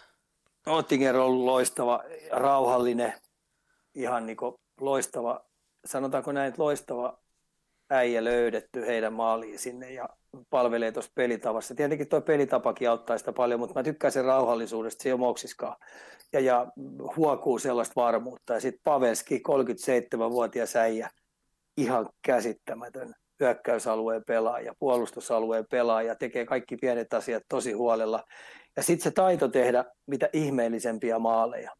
Ja sehän on oikein semmoisten, että kun puhutaan valmistautumisesta, niin tämä kyseinen herra valmistautuu niin huolella kuin olla ja voi, tekee kaikki pienet asiat todella huolella, miettii miten vastapuolen maalivahti, miten se puolustuspeli heidän alueella toimii, jotta se löytyy ne reijät ja aukot, jotta se pystyy tekemään sen maalinsa sieltä, mikä ratkaisee näitä pelejä. Tämä oli hyvä esimerkki, tämä ohjausmaali taas, mikä se viime pelissä teki, niin siitä se vaan rystylä ohjasi yläpesää.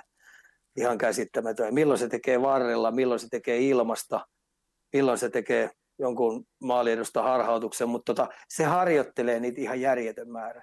Ja tämäkin on hyvä muistaa, kun kausi on ohi, kun se on viikkokauden jälkeen, niin se on sen jälkeen Pavelski siirtyy 5 kertaa viikkoon jäälle. Koska hänen mielestään tämä on jääurheilulaji. No joo. Hei, tuossa on mielenkiintoinen kommentti tuossa live-yleisössä, että playerissa ei ole muuta kuin 700-900 tonnin sopparilla olevia maalivahteja. Kaatuuko tämä niinku vähän maalivahtien niskaan tietyllä tavalla, että ketä saa sen ykkösmolari tuonne kentällä? No toi on kovaa rynkytystä toi ja hei. Mähän otetaan kun Vasilevskis tuossa on mun ykkös tämmöinen oikein ykkös, tällä hetkellä maailman paras maalivahti. Se pelaa ihan järjettä, melkein 70 peliä tuossa ja sitten se on pelannut kaikki pudotuspelit. Niin mä oon sitä mieltä, että toi Juri Gagarin, sä tiedät kuka on Juri Gagarin. Ensimmäinen ihminen, eikö se ole avaruudessa vai kuussa? Se on se kosmonautti, joka singatti. Niin hei, se on tuonut jonkun alienin DNAta tuolta ja tää on sen jälkenäinen hei. Tämä on joku yli. Ei voi pysyä terveenä tuommoinen ja tuolla pelimäärällä, tuolla räjähtävyydellä, tuolla elastisuudella. Ja sitten kun sille ei näytä olevan hermoja ollenkaan, niin se on kuule uffomies. Hei. Täytyy olla. Hei, ufomiehiä, niin hankki joukkoet esimerkiksi tästä nyt playareista, niin näetkö sä, että ensi vuonna niin joukkoet keskittyy siihen, että on niinku hemmetin kovat ne kaksi maalivahtia, että saadaan ufomiehiä tarpeeksi? Kyllä se vaan rupeaa entistä enemmän menee siihen, että täytyisi löytää hyvä tandemi. Täytyisi ehdottomasti löytää tandemi. Jos sillä on hyvä ykkönen, niin siitä täytyisi löytää hyvä nuori, semmoinen varma, hermoton taistelijatyyppi, joka pystyy sitten, jos käy jotain, niin pystyy ihan oikeasti tekemään loistavan nousu ja tehdä oikein sensaatiomaisen niin kuin kauden siihen loppuvetoihin. Kyllä se vaan sillä lailla menee. Tämä on hyvä, mikä tämä kirjoittaa. Vasilevski on hävinnyt yhtään peliä tappion jälkeen playoffsista. 16 peliä tämmöistä käsittämättä. Se pitää täysin paljon. Sen takia mä oon ihan oikeasti sitä mieltä, että sen täytyy olla joku uffomies. Se ei ole normi äijä saata. Niin kuin sanoit, alien. No ei. Hei, pystyisikö sä, hei, Kaljupää menee sieltä ja me käydään ottaa joku DNA-testi sieltä, hei. Niin, että tämmöinen tarvitsisi lähteä. No et, kaikki on varmaan mahdollista. En tiedä mitä, olisi kiva tietää, mitä hän syö aamupurona. Sitä samaa tänne, kiitos.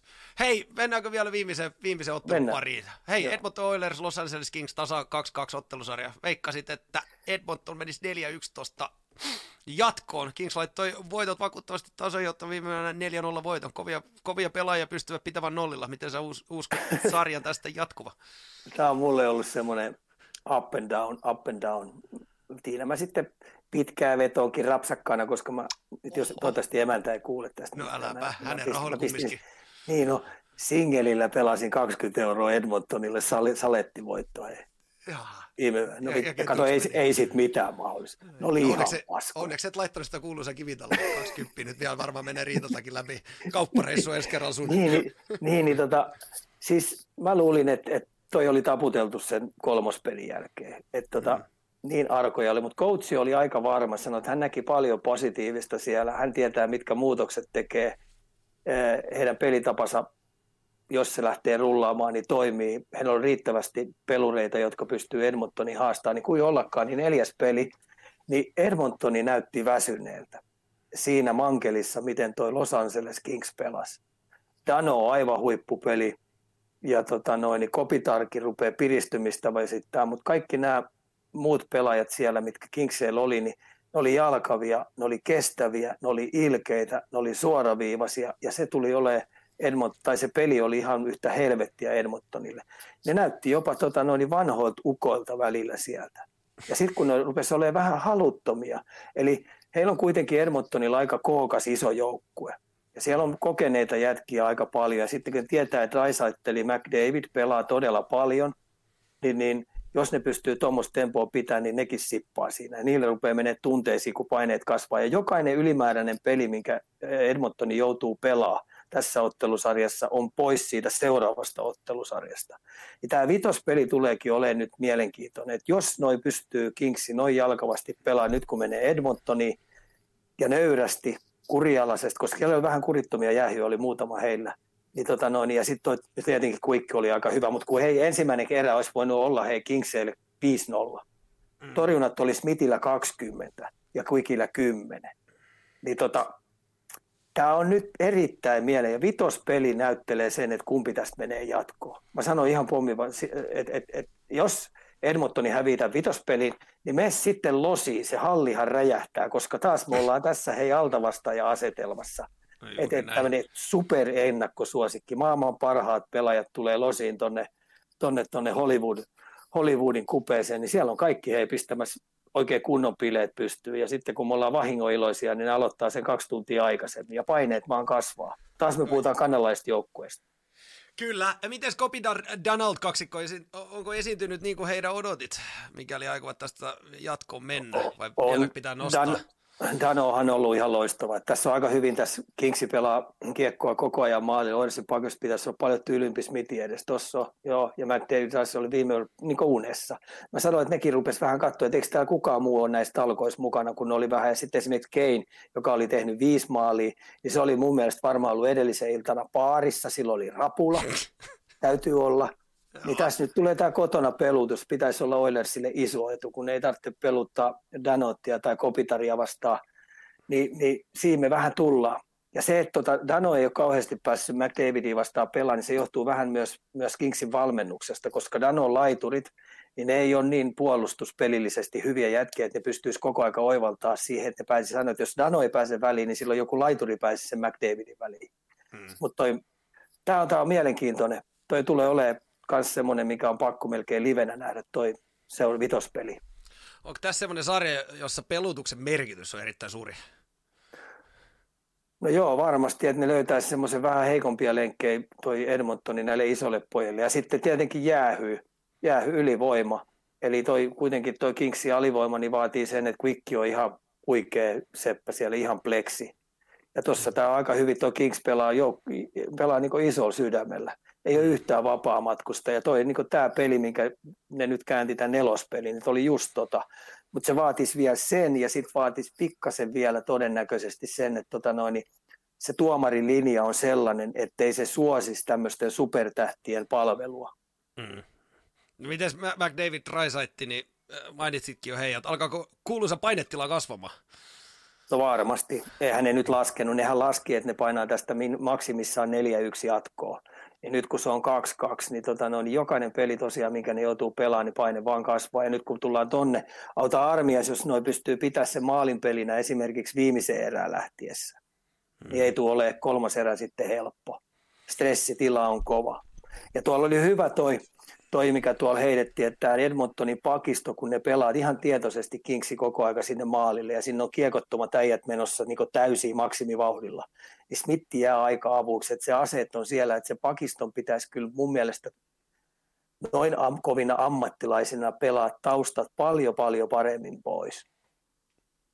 Mites Puljujärvi tässä sarjassa? Otetaan vähän suomalaisia. No kyllä Puljukin nyt oli tuossa pelissä, niin oli mun mielestä vähän katsomassa, että miksei täällä kukaan oikein pelaa, no en mäkään sitten oikein pelaa. Et se oli myös niinku raskaan oloinen, koska se on iso, se on raskasjalkainen 100-kiloinen tonnikeiju, joka painaa, niin jos sillä on vähänkin jalat väsyneitä, niin tuossa mankelissa se näytti vähän hitaalta. Ja niin sitten kun se peliaika ei oikein tasasta, niin sillä voi olla, että sillä hapottaa aika helpostikin tuossa. Ja sitten taas Kupari. Kupari hei pelasi ton peli hyvin, että sehän on välillä ollut katsomus tuossa, mutta Kupari on nuori pelaaja ja niin se taistelee koko ajan nyt elämästään siitä, että hänestä tulisi rutinoitunut NHL-pelaaja, mutta siinä on matkaa. Mutta toi alkavuus, silloin ruistelu riittää, me tullaan siihen, että miten kamppailupelaaminen se pystyisi pitää se aina tasoihin tai olla ainakin terrieri, joka puloo nilkan poikki. Ja sitten se tärkeä, mikä pitäisi hänellä olla koko aika, niin hän lukee riittävän ajoissa, kun peli kääntyy omiin. Eli se pystyisi aina keskustan kautta luomaan sivupaineen ja sitten omiin kun tullaan, niin keskustan kautta täysin, että se ei koskaan jäisi hyökkäysalueelle tukkoon. Entäs Määttä? Määttä nyt on 27-vuotias, mitä silloin 2 Stanley Cupia silloin jo. Niin aika kokenut seppä, joka ei höntyile. Ja sitten tämä pelitapa, millä ne pelaa, niin se ottaa puolustussuuntaan, se ottaa taustat pois. Irtokiekoissa se käy riistämässä niitä hakemassa, antaa ensimmäisen syötön lapaa. Silloin oli tuossa pelissä, niin taisi olla muuten 3 maalipaikkaa. Mutta niin hän kun ei saa palkkaa maalin tekemisestä, niin se jätti sen muiden hommiksi. Eli mä tykkään Määtästä. Tuossa se on. Määttä pelaa varmasti ja hyvää playoff-lätkää. Just tää. Ja mahdollisimman vähän virheitä. Juuri näin. Hei, mites sä veikkasit, että 4-1 menisi Edmonton tästä jatkoon, mitäs tällä hetkellä? Kyllä mä sanon, että 4-2 menee Edmonton vielä jatkaa. Eli mä oon nyt täällä vielä tässä junassa mukana, mutta toi vitospeli on paha. No, me katsotaan. Tossa toi on kanssa Oilersin pakeista, Pousat, Perry ja muut. ei vaan pärjää siinä maali edes. Tämä on perski. Häijät, keisari kattoo näitä tarkasti saamaan. Hei, rupeaa scoutiksi saamari. On, tää ruvetaan jo tarjoamaan live-yleisöllekin näköjään elämävinkkejä, mitä seuraavaksi tehdään. Hei, ylipäätänsä jotenkin tässä niinku, mulle tullut mieleen, niin onko nämä ollut kumminkin niinku, siitä, että kenellä on niinku, pakisto ja maalivahti kunnossa niinku, ylipäätänsä niinku, se merkitys kasvanut näissä playoffeissa?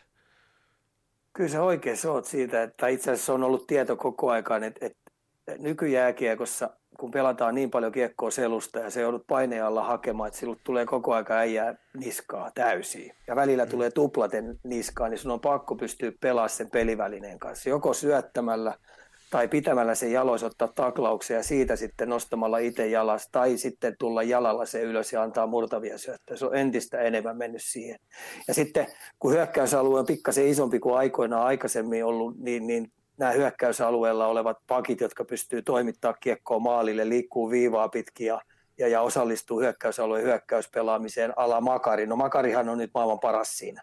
Siitä ei päästä yli eikä ympäri, kun puhutaan hyökkäysalueen operoinnista ja suorien hyökkäyksien osallistumisesta, niin se on yksi, taitaa olla nyt, puhutaan nyt, että se on ihan kärki, mutta ainakin tulevaisuuden maailman paras siinä. Niin entistä enemmän näillä pakeilla on se merkitys, jotka antaa sen askelmerkin siihen voittamiseen. Juuri näin. Hei, nyt olisi käyty jokainen ottelupari tässä lävitse. Chatista vaan lisää NHL-aiheeseen kyssäreitä. Mä heitän tähän sillä väliin yhden pudotuspelien ulkopuolelta. Islandersi ainakin omasta mielestä hieman yllättäen päätti vapauttaa Barry Trotzin. Kuinka mielestäsi oikea liike vaikean kauden jälkeen? Nyt taitaa olla kännissä Lulamörillä siellä. Ei oikein ymmärrä. On todennäköisesti käynyt sillä, että GM:n kanssa on nyt tullut pikku taistelu ja pippelin mittauskilpailu, koska todennäköisesti siinä on käynyt sillä, että esimerkiksi ne hankinnat, mitkä tuli täksi kaudeksi, niin Trotsi on ollut eri mieltä ja sitten ne on vähän käynyt läpi. Ja sitten ne, jotka myytiin siinä, niin Trotsi ei oikein tykännyt määrätyistä jutuista siellä, niin niillä on tullut vähän niin kuin kinaa, niin on sitten aiheuttanut konfliktia ja on pistänyt sen sitten pihalle, mutta iso virhe. Eli tulee melkein, se jos se haluaa, niin silloin tänä iltana jo uusi työpaikka. Siellä on 8 joukkuetta, jotka se ottaa sen välittömästi. Tuossa on hyvä kysymys, tuosta mä otan tuon nopeasti, niin kun sä häipyt, että miten Kings voi olla noin pitkällä, niin tuossa oli jo se aikaisemmin, ne pelaa suuren sydämillä. Ja ihan oikeasti tuommoisella yhtenäisyydellä, jalkavuudella, nopealla, taistelevalla jutulla, niin kyllä hei, ammattilaissarja sille pärjää, sit kun sä oot vielä kurialainen. Hyvä. Hei, Trotsista. Kenet sä näet, että nappaa hänet?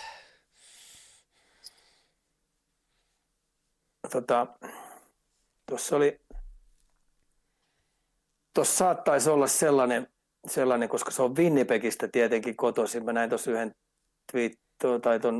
toi meidän Viasatin yksi selostaja pisti aika hyvin, että palaisiko se Winnipegiin. Se on hänen kotikaupunkinsa, niin se voisi olla yksi mahdollisuus, mutta mä todennäköisesti näkisin sen rakentamassa uutta Detroitia.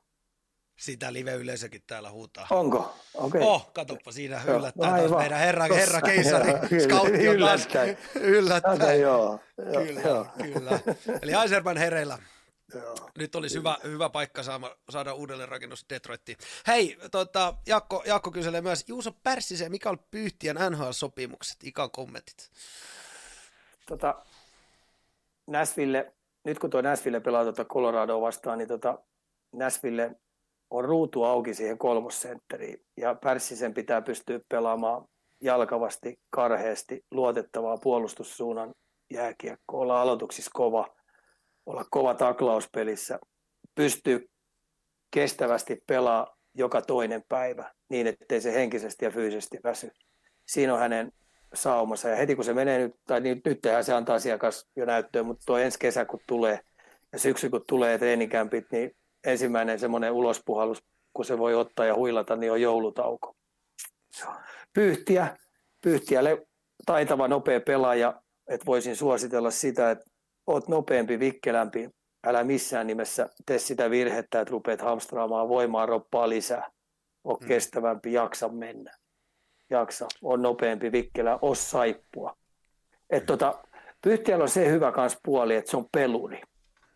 Ja sitten kun se on myös vähän kuivan kesä orava, silloin fysiikka tulee sitten pikkuhiljaa tuossa pala palalta yhtään ahnehtimatta. Että sanoisin, että hänenkin ikä on tuossa sitten parhaimmillaan, kun Arsi on nyt 26, 27 tulee. 27, niin, niin nyt ruvetaan sitten seuraavat 10 vuotta tulee primetime-aikaa, niin lasket pyyhtiän siihen, että sillä on niin kauan aikaa rakentaa itteensä huippupelaajaksi. Niin kiirettä ei pidä olla. Ja sen voiman kanssa niin ei kannata lähteä höntyilemään.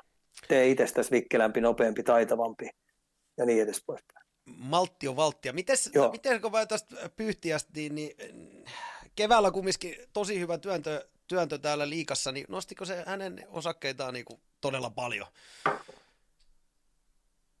Kyllä, varmaan kun toi Columbus väijy sitä ja niin Kekäläinen siellä on, niin Kekäläinen kuitenkin ymmärtää jääkiekosta todella paljon. On ihan pätevä äijä, niin se varmaan tykästyi siihen, että pyyhtiä on niin kuin peluri. Se pystyy pelaamaan niin kuin, ja on erittäin sinnikäs, sitkeä, jäähytön, mutta kilpailuvietti on kova. Ja kuuluu vähän niin kuin tuollaiseen palloilusukuun, niin, niin nosti varmasti ja niin varmasti on Kekäläinen tyytyväinen hänen varaukseensa. Ja mä näen, että jos puhutaan näistä lupaavimmista jätkistä, niin Pyhtiä on muuten yksi sellainen, jonka mä näen pelaavan jonain päivänä ihan pysyvästi NHL:ssä. Otetaan tähän väliin taas live-yleisöltä. Keisari heittää taas aika hyvä kyssärin tänne. Miten Ika näkee NHL-muutokset? Nykyiset pistemäärät käsittämättömiä. Vuoden 15 pörssivuotta ja vajaa 90 pistettä. Nyt ei 120 pistettä riitä. Ja tuolla määrällä olisi pörssi siellä 30 tai jotain. Mikä on muuttunut näin paljon? Muuttunut aika paljon se, että tietenkin tämä mailalla hakkaaminen on jäänyt pois. Hyökkäyspelit on parantunut. Eli niin tämmöinen pakkien osallistuminen, eli hyökätään melkein NHL:ssä joukkue, kun joukkue hyökkää 4, parhaimmat jopa 5. Eli uskalletaan antaa myös vastapuolelle vastaiskun paikkoja omiin. Ja sitten laukausten laatu on parantunut ihan älyttömästi. Ymmärrys siitä, miten maalivahdit pelaa, niin on parantanut. Päätypelit on parantunut. Ja mä sanon, että toi ei jää tohon, että me tullaan näkemään, totta kai aina puolustukset kehittyy, niinhän se menee, että kun hyökkäyspeli on parantunut, niin puolustuskin rupeaa parantamaan, niin se ottaa hyökkäystehoja pois. Mutta jos ne poistaa tuon poikittaisen mailan tuolta, mikä mua ärsyttää tosi paljon, että se on sellainen, jolla pystyy tekemään tosi paljon vammoja ja se vaikeuttaa hyökkäämistä tosi paljon. Niin semmoiset poikittaiset mailat, kun tuosta häipyy samalla tavalla kuin tämä käsille hakkaaminen ja tämä koukkiminen, kahvaaminen häipy, niin edelleen pisteet nousee. Koska puolustaminen vaikeutuu siihen älyttömästi, kun sä et saa boksata ulos poikittaisella mailalla. Otetaan vähän lisää suomalaisia NHL-uutisia. KK Petro Seppälä NHL-sopimuksessa Seattle Krakenin kanssa. Kommentit tähän. Hyvä kamppailee, ihan hyvä pelin lukeminen puolustussuuntaan, mutta nyt me tullaan siihen, että niin onko se riittävän kova, kun mennään sitten NHL kovia poikia vastaan ja pystyykö se pelaamaan tuollaista karheita jääkiekkoa siellä, koska se vaade on sitten vieläkin tuplasti kovempi. Ja sitten kun sulla on avaus, kun Suomessa ei tule oikeastaan, varsinkin sieltä mistä hän tuli, niin ei kauheasti, kun he pelaa sitä trappipeliä, niin, niin tuolta tullaan sitten koko aika niskaa, koko aika jatkuvasti. Et erää kohti se joudut tuommoinen 8-9 kiekkoa hakea selustasta ja saada niin kuin taikinoituu se omille, niin Petro Seppälällä pitäisi niissä jutuissa pystyä sitten tosi hyvin onnistua. Et mä sanoisin näin, että varmaan ensimmäinen vuosi AHL:ssä ja se näyttää hänelle sitten, että että onko häneksi sitten NHL-pakiksi. Oskari Salminen, Jetsin kanssa soppari, Jukurien maalivahti, semmoinen maalivahti kyseessä. Hellepakit pitäisi ryöstää yhdeltä NHL:n kovimmalta.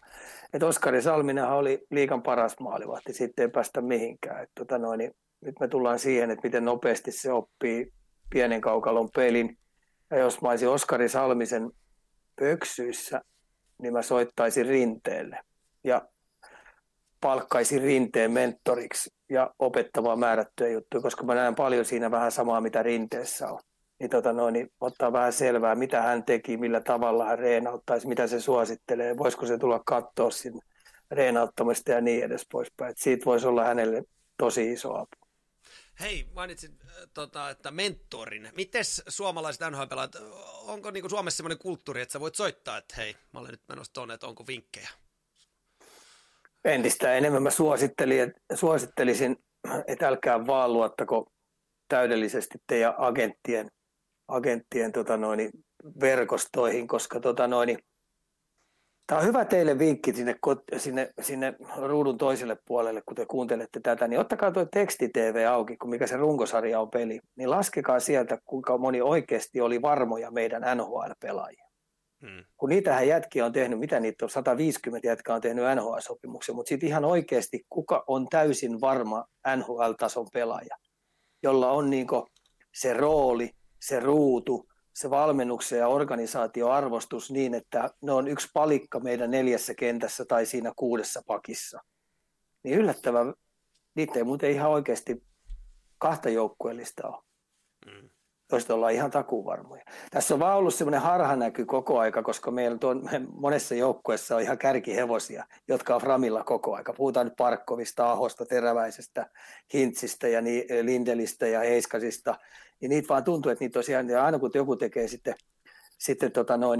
NHL-sopimuksen, se on heti NHL-pelaaja. Perkele, ei se ole NHL-pelaaja. Sitten kun sä oot tintannut sen 82 peliä, niin välttämättä sä et ole silloinkaan, että onko sulla sitten, sä oot vieläkin roikut, että onko sulla seuraavaksi vuodeksi se status niin kova, että sä oot oikeasti NHL-pelaaja. Mä sanoisin, että ruvetaan puhua semmoista 250 pelistä, ja voidaan pitää, että sä oot vanha NHL-pelaaja. Et siinä on tosi kova grindaaminen näin nuorilla pelaajilla, että miten sä meet, ja sitten siinä on aina se, kun ne ekan kerran sinne mennään, sä et saa kuin kerran sen ensivaikutelman. Ihan sama kuin sä työpaikkaan meet, työpaikkahaastatteluun. Jos sä vedät sen ensivaikutelman ihan vihkoon, niin perkele, saako sä sen työpaikan? No et varmaan saa. Ja tää on ihan sama. Mm. Tostahan se työ vasta alkaa, mutta sitä mä tarkoitin, että esimerkiksi tollainen, että sanoit, kenelle sä nyt sanoitkaan, että hänen pitäisi soittaa, niin onko siis... Onko se NHL-pelaajien yhteisö niin hyvä, että mielellään joku kokenut pelaaja auttaa nuorta, antaa vinkkejä? Onko niinku tämmöistä, miten nuo niinku NR-pelaajat ylipäätänsä, niin ottaako se niinku vastaan siihen jonkun ja jakaa vinkkejä? No mä heitin esimerkiksi Ristolaiselle Timoselle, koska Ristolainen, kun sä tiedät, minkälainen Jöröjukka se on. No vähän joo. Omanlainen elämäntapa intiaani. Ja mä sanoin Timosellekin, että kun se siihen sun kylkeen nyt koko ajan tulee, niin mentoroisi sitä koko ajan. Anna sille pieniä asioita, anna sille pieniä juttuja. Et välttämättä kaikki pro-jätkätkään ei osaa hakea apuja, tai sitten ne ei uskalla hakea apuja. Et mä sanoisin näin, että entistä enemmän tuon nuorison pitäisi rohkaistua ja uskalla soittaa. Kyllä nämä jätkät jakaa tietoa, Timonen jakaa tietoa, kaikki nuo Rinne jakaa tietoa. Kyllä nämä jätkät, jotka on tuolla joutunut grindaamaan itsensä niin kuin ylös. Nyt tässä on esimerkiksi hyvä esimerkki on tämä Lundeli. Eli Lundeli on niin perfektionisti ollut, että se on koko aika imennyt tuomaruutulta kaikki. Se on IFK-jätkiltä imennyt kokeneilta kaikki. Se on koko aika kysynyt ja puhunut ja perkaillut, koska jätkät on vetänyt omalla urallaan määrättyjä juttuja vihkoon. Ja tämä mentoroinnilla tarkoitan sitä, että uskaltaa kysyä niin, että ei itse tee samoja virheitä, mitä aikaisemmat sukupolvet on tehnyt. Se on hyvä mun mielestä sanonta, että tullakseen eliittiurheilijaksi, niin hae eliittiapu. Ilman eliittiapua sä et pääse sinne. Ja sitä apua uskalla myös, väittää sitä. Ja sanoit, että sitä apua myös saatavilla näiltä. Saa, mutta sun täytyy olla itse niin smartti, että sä mietit, missä on se paras apu. Kuka oikeasti ymmärtää, mihin mä oon menossa ja kuka pystyy mua auttaa. Se on sitten fysiikkajutuista. Fysiikkajutuissakin on sellainen juttu, että kehittääkseen eliittitason urheilija, niin sun täytyy ekaksi osaa se parantaa. No kuinka moni näistä personaalitreenaajista ja mitä näitä on kaiken näköistä crossfittaa ja kaiken näköistä, niin kuinka moni niistä osaa parantaa ihmisen terveeksi? Ei varmaan kauhean moni. Ja kuinka moni niistä on pelannut jääkiekko eliittitasolla? Nada. Aivan. Ja toi on kuitenkin niin limitillä mennään koko aika, tuossa koko aika. Niin siinä ei saa yhtään niinku semmoista virhettä tulla tuossa uravarheilla, koska se vaikeuttaa.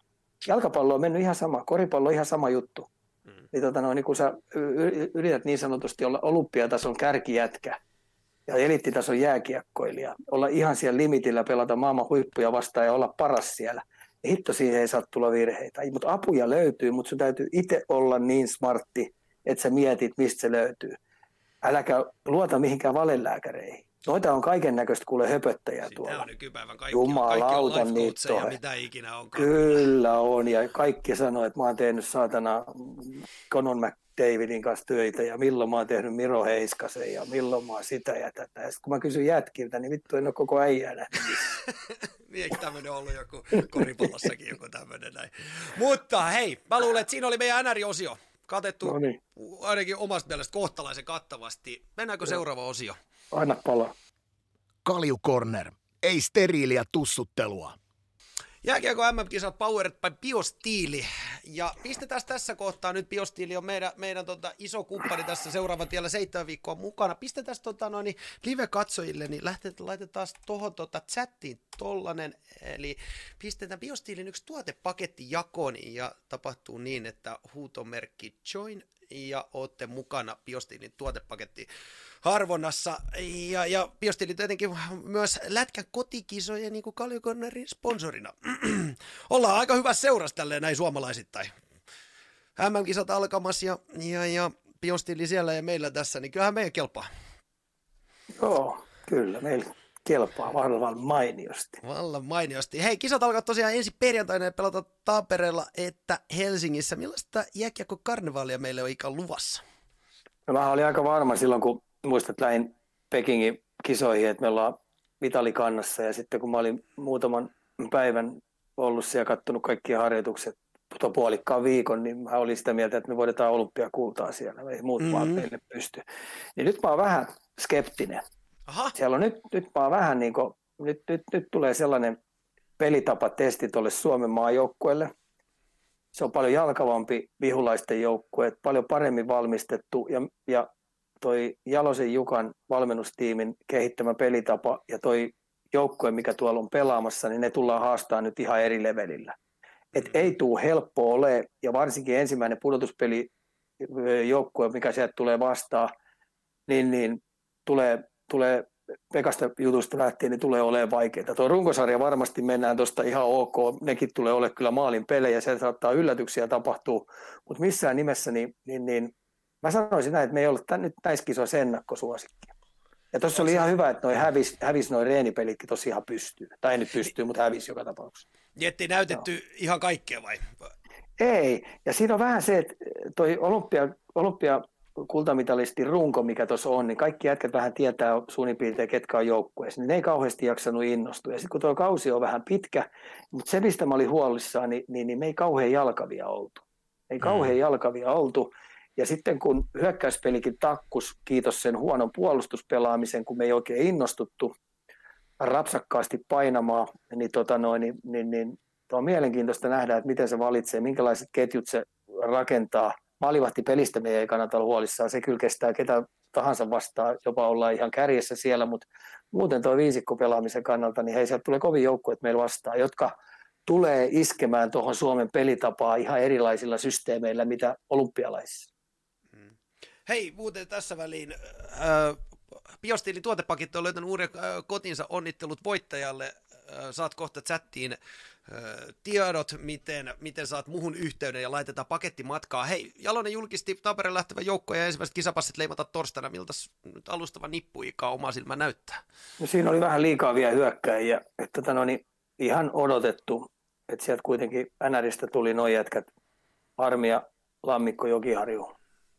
Ja tietenkin Säteri, mutta Säterin mä pidän vielä eurooppalaisen. Euroopassa oli edes kauan ehtinyt siellä ollut, mutta kyllä mä vähän veikkaan, että Jalonen odottaa. Ensi syönä tietenkin voi tapahtua se, että toi Kälkäri, kun toi Nashville saattaa lähteä kesälomille, niin siellä on kuitenkin Kralundi, joka varmasti kiinnostaa Jalosta. Ja sitten tietenkin, mikä on Tolvasen koostano, haluaako.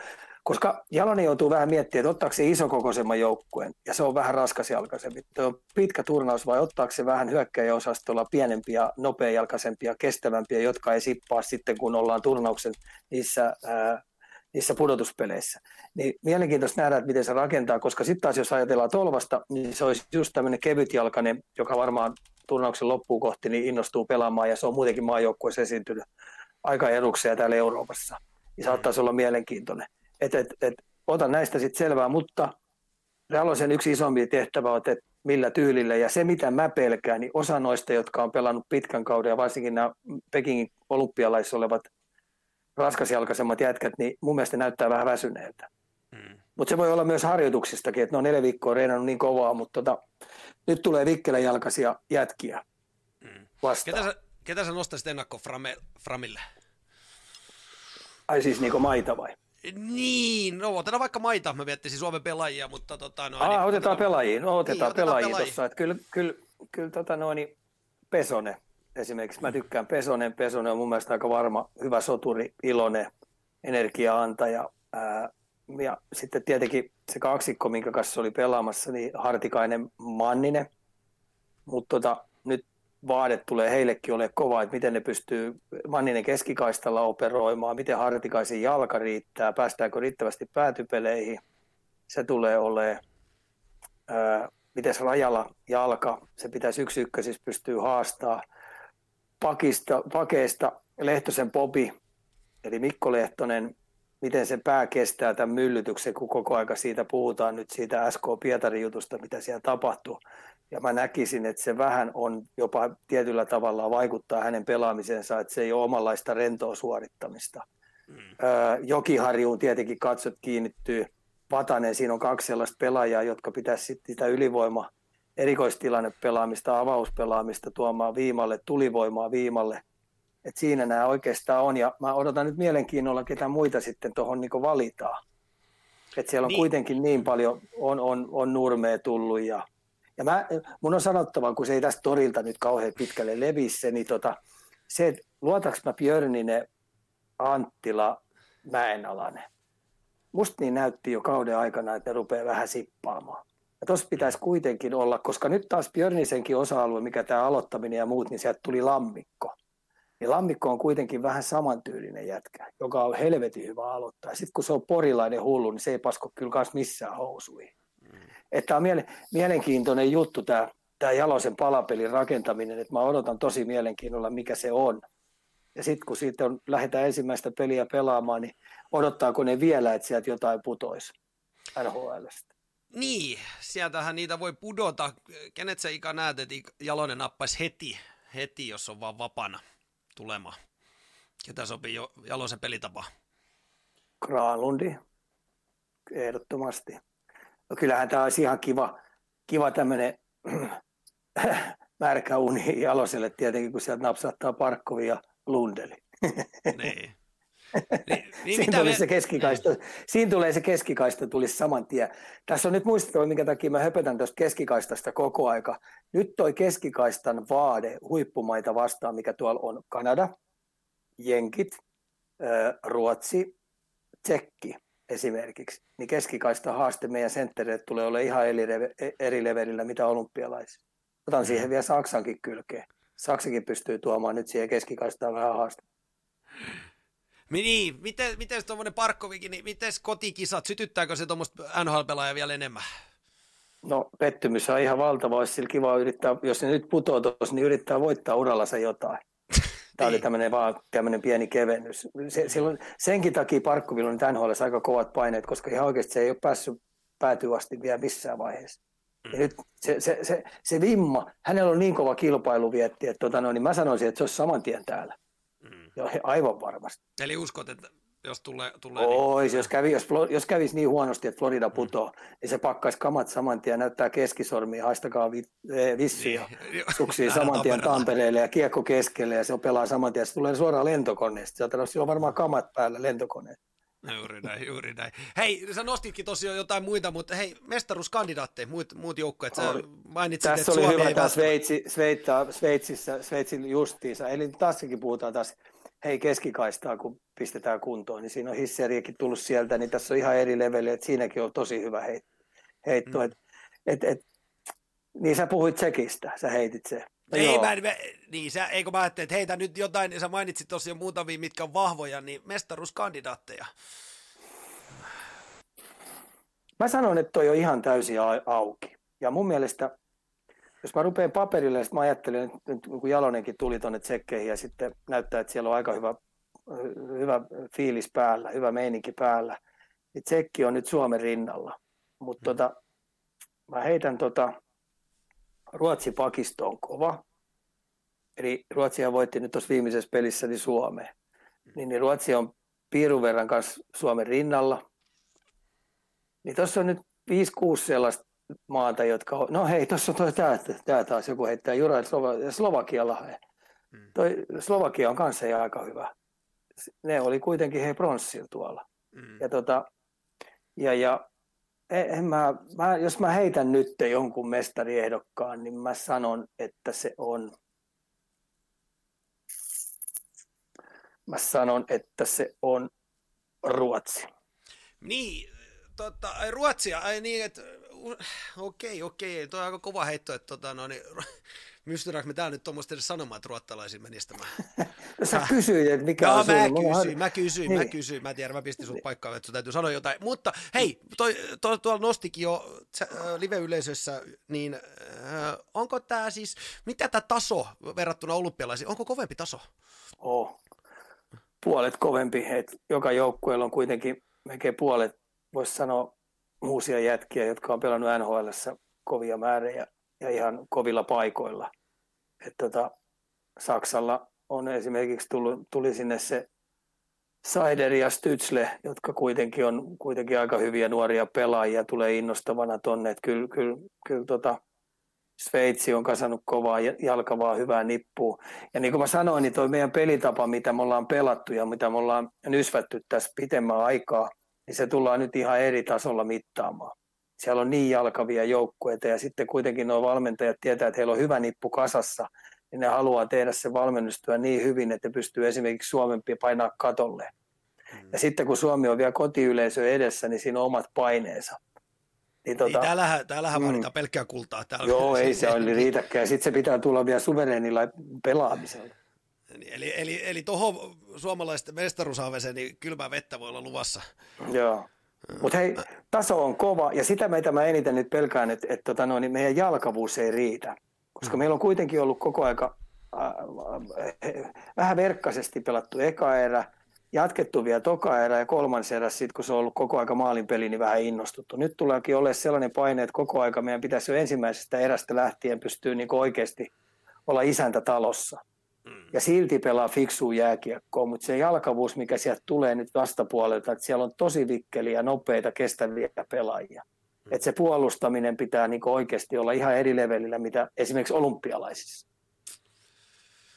Sä Discordista Jaakko nosti tämmöisen aiheen esiin, että Unkari nousi nyt ensi kaudeksi takaisin MM-kisojen A-sarja ja Unkarin joukkueessa pelaa Rasmus Kulmala. Minkälaista historiaa sulla Ika Rasmuksen kanssa? Onko tuttu kaveri? Se asuu meillä pari vuotta. Aha, okei, eli aika tuttu kaveri. Aika tuttu oli, siinähän ne Arsin kanssa pari vuotta tappeli. Pelasi pingismatsia, pingismatsia aamulla ennen koulun menoa esimerkiksi ja hävinnyt veti toisen pulkalla Impivaaran jäähalliin. No miten hän, kun hän on lähtenyt sitten mahdollisesti edustamaan Unkaria? Mitä ei se mahdollisesti, se edusti jo. Ne nousi.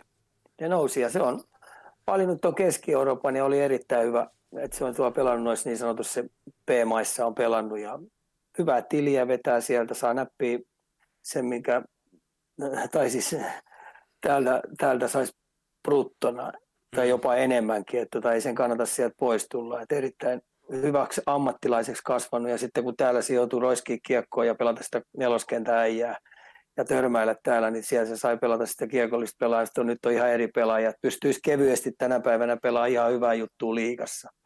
Kuitenkin nuoresta pelaajasta kysymys, ettei se kauhean ikä loppu, että mitä se on 27.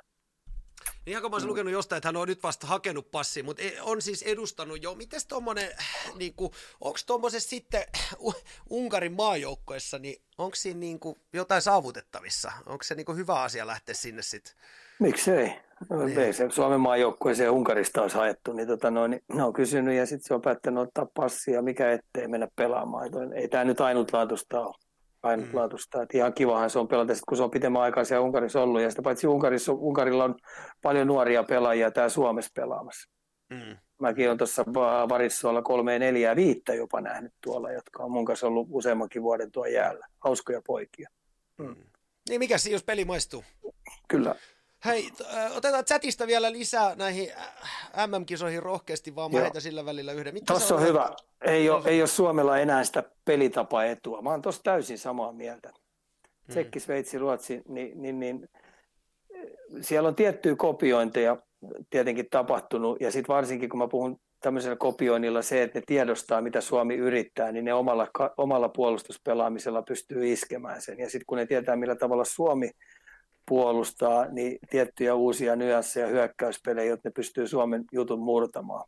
Ja sitten tämmöinen kärsivällisyyspelaaminen, tämmöinen trappipelaaminen, mitä Suomi harrastaa paljon, niin kyllä ne on kärmekeittöjä siellä jokainen keittäjä pyrkii eskemään. Et sen takia mä sanoin, että tuo pelitapa etu, niin ei se meillä ole. Ja se, että jos Jalosen Kari nyt on tiettyjä elementtejä vähän kopioinut Suomelta, niin ei nyt tarvitse pelätä sitä, että joku muu maa sitä rupeaa tekemään. Ruotsi ei tule sitä tekemään ikipäivänä. Kanada ei tule, jenkit ikipäivänä ei tule tekemään. Jenkeille se oma tyyli, millä ne pelaa. Se, mitä ne 20-18-ikäiset pelaa. Ja puhuinko me jo Ruotsista? Ruotsi ei tule sitä tekemään. Sanoit jo. Joo. Ei. Ja samoin sitten, ketäs tuossa on vielä niin, mä kävinkin ne läpi jo. Mites Toni Söderholmin luotsamaan Saksalla, millaisia odotuksia? Toi on hyvä, tuossa on Ylönen maalilla ja tekstiä NHL:stä ja sitten siellä on tosiaan niin paljon Suomen taustaisia pelaajia. Tämä on semmoinen tunnemaa, että jos niin lähtee positiivisesti rullaamaan, niin toi saattaa tehdä tuhoja. Ollaan aikaisemminkin nähty, että ne saattaa ylittää sitten ihan täysin itsensä. Että ota niistä sitten selvää. Tai sitten kun se lähtee huonosti menee, niin sitten se lähtee huonosti menee. No. Hei, kuka tai ketkä pelaajat tulevat tekemään läpimurtonsa näissä kisoissa? Maalla ei väliä. Seuratkaa Jenkeistä Seth Jonesia. Mä oon siitä tykännyt puolustaja Chicagon pakki, joka tulee. Tietenkin Parsali tulee olemaan mielenkiintoinen, miten Kanadan ryhmässä. Ja on siellä kuitenkin sellaisia nuoria pelaajia paljon. Saideri tulee olemaan mielenkiintoinen, Saksan pakki. Pitäisi olla ihan ostaa kamaa, kun tullaan tänne pelaamaan. Sen oli lyhyen ehjä NHL-kauden pelannut ja Stützeli, millä tavalla se pelaa. Se on kuitenkin ottavan niitä jätkiä, joka nyt odotetaan Saksalta tosi juttuja. Hissieri, vaikea kausi tuloksen tekemisen kanssa. Ja sitten kun niillä oli pettymys, että oli niin surkeasti tuo kausi meni, että ei ollut mitään jakoa pudotuspeleihin. Että on siellä paljon. Ruotsissa tietenkin Rasmus Dahlin tulee olemaan semmoinen all-round välihyökkäävä pakki. Mielenkiintoinen jätkä. Siinähän niitä rupeaa olemaan. Hei, sanotaan sitten vastataan nyt Ranskan pelaamiseen, kun mä kysyn siitä Söderholmin luotsamasta Saksasta, niin mitäs sä odotat siitä Saksalta? No, mä olin vähän huolissaan Söderholmin tuosta jatkosta, koska olympialaiset oli floppi, se oli mahalasku. Ja oli eka peli Kanadaa vastaan, niin ne tyrmäs ne ihan täysin ja ne ei tokenut siitä tyrmäyksestä ollenkaan. Siellä meni muutama pelaaja vielä rikkikin, niin niillä katosi kaikki mun mielestä. Ja mä olin, että onko Söderholmi pulas, mutta sillä on ilmeisesti aika vahva asema siellä. Ne teki pitkän sopimuksen ja ne luottaa hänen työhönsä. Ja tämä on nyt oikeastaan semmoinen näytön paikka. Niillä on pitemmän aikaa ollut kuitenkin tässä niin koko ajan odotusarvo se, että niiden pitäisi pärjätä. Niiden pitäisi ilman muuta pärjätä. Niin he haluaa lähteä siitä, että ne on mitalipeleissä. Eli mahdollisesti vaikea kisat tulossa. No, olympiapettymyksen jälkeen, niin nälkää tuolla riittää. Olisiko meillä vielä joku tähän? Tuossa oli mielenkiintoinen, tai myös yksi nosto, että onko Jalosella ja kumppanilla mahdollista pelata muunlaista pelityyliä, kun rosteri on mitä on? Kyllä on, mutta ei kannata. Se on kuitenkin pitemmän aikaa tuottanut tulosta, niin, mutta se, että millä tavalla ne saa nyt ton ryhmän puolustamaan jalkavammin. Koska hyökkäyspelistä nyt kaikki on puhunut, että Suomen hyökkäyspeli on koko aika vähän vajaavaista. Me ei pystytä 5-5 pelissä kauheasti maalipaikkaa tuottaa, mutta pallopelien isoin lainlaisuus on, että sun pitää saada stoppeja nopeammin. Sun pitää olla karheempi, ilkeämpi, kovempi. Ja MM-kisoissa kun pelataan, niin se on vähän jäähyn välttämis sun turnaus. Ja siihen kun pelaajat uskaltaisi ottaa just napsun verran lisää niin, että me pystytään riistämään nopeammin kiekkoja ja iskeä siitä, niin silloin se tulisi tunnettakin enemmän ja peli menisi vähän nopeammaksi. Mutta se menee aina tuommoisessa, kun pelataan vähän vähän sukka silleen, ettei anneta vastapuolelle jäähyjä eikä odeta liikaa riskejä, niin se menee vähän liikaa mun mielestä puolustuspelaamiseksi, semmoiseksi vakoiluksi. Ja siinä se mun mielestä ongelma on iso. Hei, otetaan tuosta vielä chatista. Näissä kisoissa, niin onko kotikisat etu vai taakka? Mä toivon, että se on etu, koska toi maajoukkue nyt on olympiamenestyksen jälkeen, niin ettei tule mahalaskuun, niin tarvitsee sen edun, sen 6. kenttäpelaaja, että ihmiset pistää bileet pystyyn ja ihan oikeasti heti ekasta pelistä lähtien, niin järjetön kannustus päälle. Mm. All right. Hyvä. Mennäänkö muihin aiheisiin? No. Kaljukorner. Juuri sitä, mitä vaimosi haluaa. SHL-finaalit. Olet iloisesti tykästynyt kovin lepistöt Tyrväisen peliin. Joo, siinä Tyrväinen on mun makuun. Se on santapaperiosaston pelaaja, joka pelaa jatkuvasti just siinä rajoilla ja menee Färjestadin pelaajien tunteisiin ja kaikissa muissakin ottelusarjassa mennyt vastapuolen tunteisiin. Ei anna armoa alistaa. Ja Lepistö on pelaa ihan elämänsä parasta jääkiekkoa, että se nauttii. Et mulla on nyt tuossa se pakkasessa odottamassa toi SHL-peli, niin toivottavasti pidätte mut tulospiilossa, että mä näen se, kun se alkoi 8:30, niin mä pääsen tästä nyt heti, kun lopetetaan, niin päästään katsoa sitä. Niin se on hyvää jääkiekkoa. Ja sitten tietenkin Honkahan siellä ratkaisi ton yhden pelin, että mulla on vähän sellainen kutina, että tänään Luilla ja ottaa voiton. Okei, eli Luilla ja vielä Pytyn. Toi Niku Petteri on Oulusta lähtenyt, tai jostain sieltä Lapistaksi on lähtenyt ja piti mennä niin A-junnuihin pelaamaan, niin kun jollakaan, niin se on siellä Luulajassa vetänyt läpimurtokautta, että erittäin hyvä valinta. Et mä vähän pelkään, että saattaa vähän muitakin niin suomalaisia nuorempia pelaajia rupeaa tekemään sen valinnan, että ne lähtee vähän nuorempana jo tuonne Ruotsin puolelle, kun siellä on puitteet ja olosuhteet, melkein joka liiga tai joka SHL-joukkueelle ja A-Svenskanin joukkueellekin on kunnossa. Mm. Jes, sitten hyvä. Jalkapalloa. Otetaan nämä loput nopeat, pääset katsomaan tätä kyseistä matsia. Niko kyseli Mestarien liigan finaaliennustusta. Kumman sä sanot? Mä en edes tiedä, ketä siellä on pelaamassa, niin heitä sä vaan. Kyllä Liverpooli vie. Sinne, Liverpooli. Täällä ennustetaan. Mä tykkään Liverpoolista, ja vaikka se on vihollisjonkin mun Arsenaali, mutta kun Kloppi on luonut sellaisen pelitavan, joka on ihan oikeasti viihdyttävä. Se on soturi jalkapalloa ja siihen on taitoa ihan helvetistä. Yes, no niin. Liverpool. Otetaan viimeisen aiheena tietenkin Arsenal. Hyvältä näyttää. Heikki nostaa Discordista, että Pohjois-Lontoon derby on torstaina. Millaista peliä ikä odottaa? Voittoa. Muuhun ei tyydytä. Mutta oli aika hyvä toi, kun Tottenhamin pelasi nyt tuolla, Tasurin pelasi tuolla, niin toi näyttää ihan hyvältä toi, ja 4 joukossa me nyt ollaan takuu varmasti, että toi Tottenham Arsenaali, niin kyllähän vieraissakin me alistetaan toi ja Tottenhami, että hieno pelihän se torstaina. Niin, siis varmistuuko mestariliigan paikka jo torstaina? Mun mielestä se on varma. Kun mä nyt ihan veisin pelaa 36 peliä, niin tää on viimeinen peli. Okei. Vai 38 ne pelaa? Mä luulen, että Henkki on myös aikamoinen jalkapallon tietää, että sekin voi olla, että jos hän on tämmöisen heittänyt, että se on vielä niin kuin avoinna.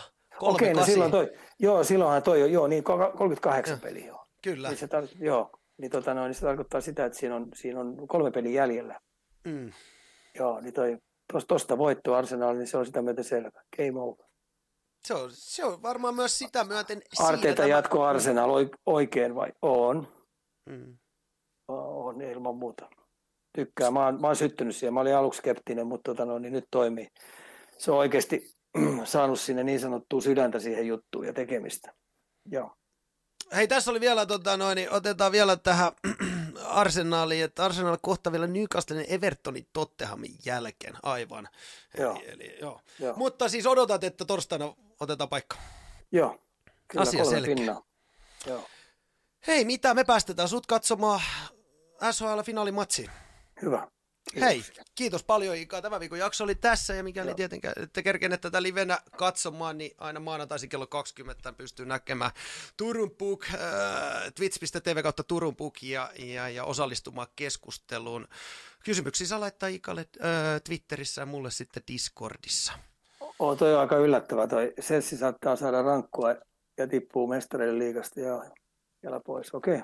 En yhtään yllätä. Ai siellä on semmoinenkin. No joo, tietenkin joo. Joo. Mm. No joo. Sen aika näyttää. Hei, kiitos. Me nähdään ensi viikon maanantaina. Hyvä, kiva. Hyvä, kiva. Moi. Moi. Kaljukorner.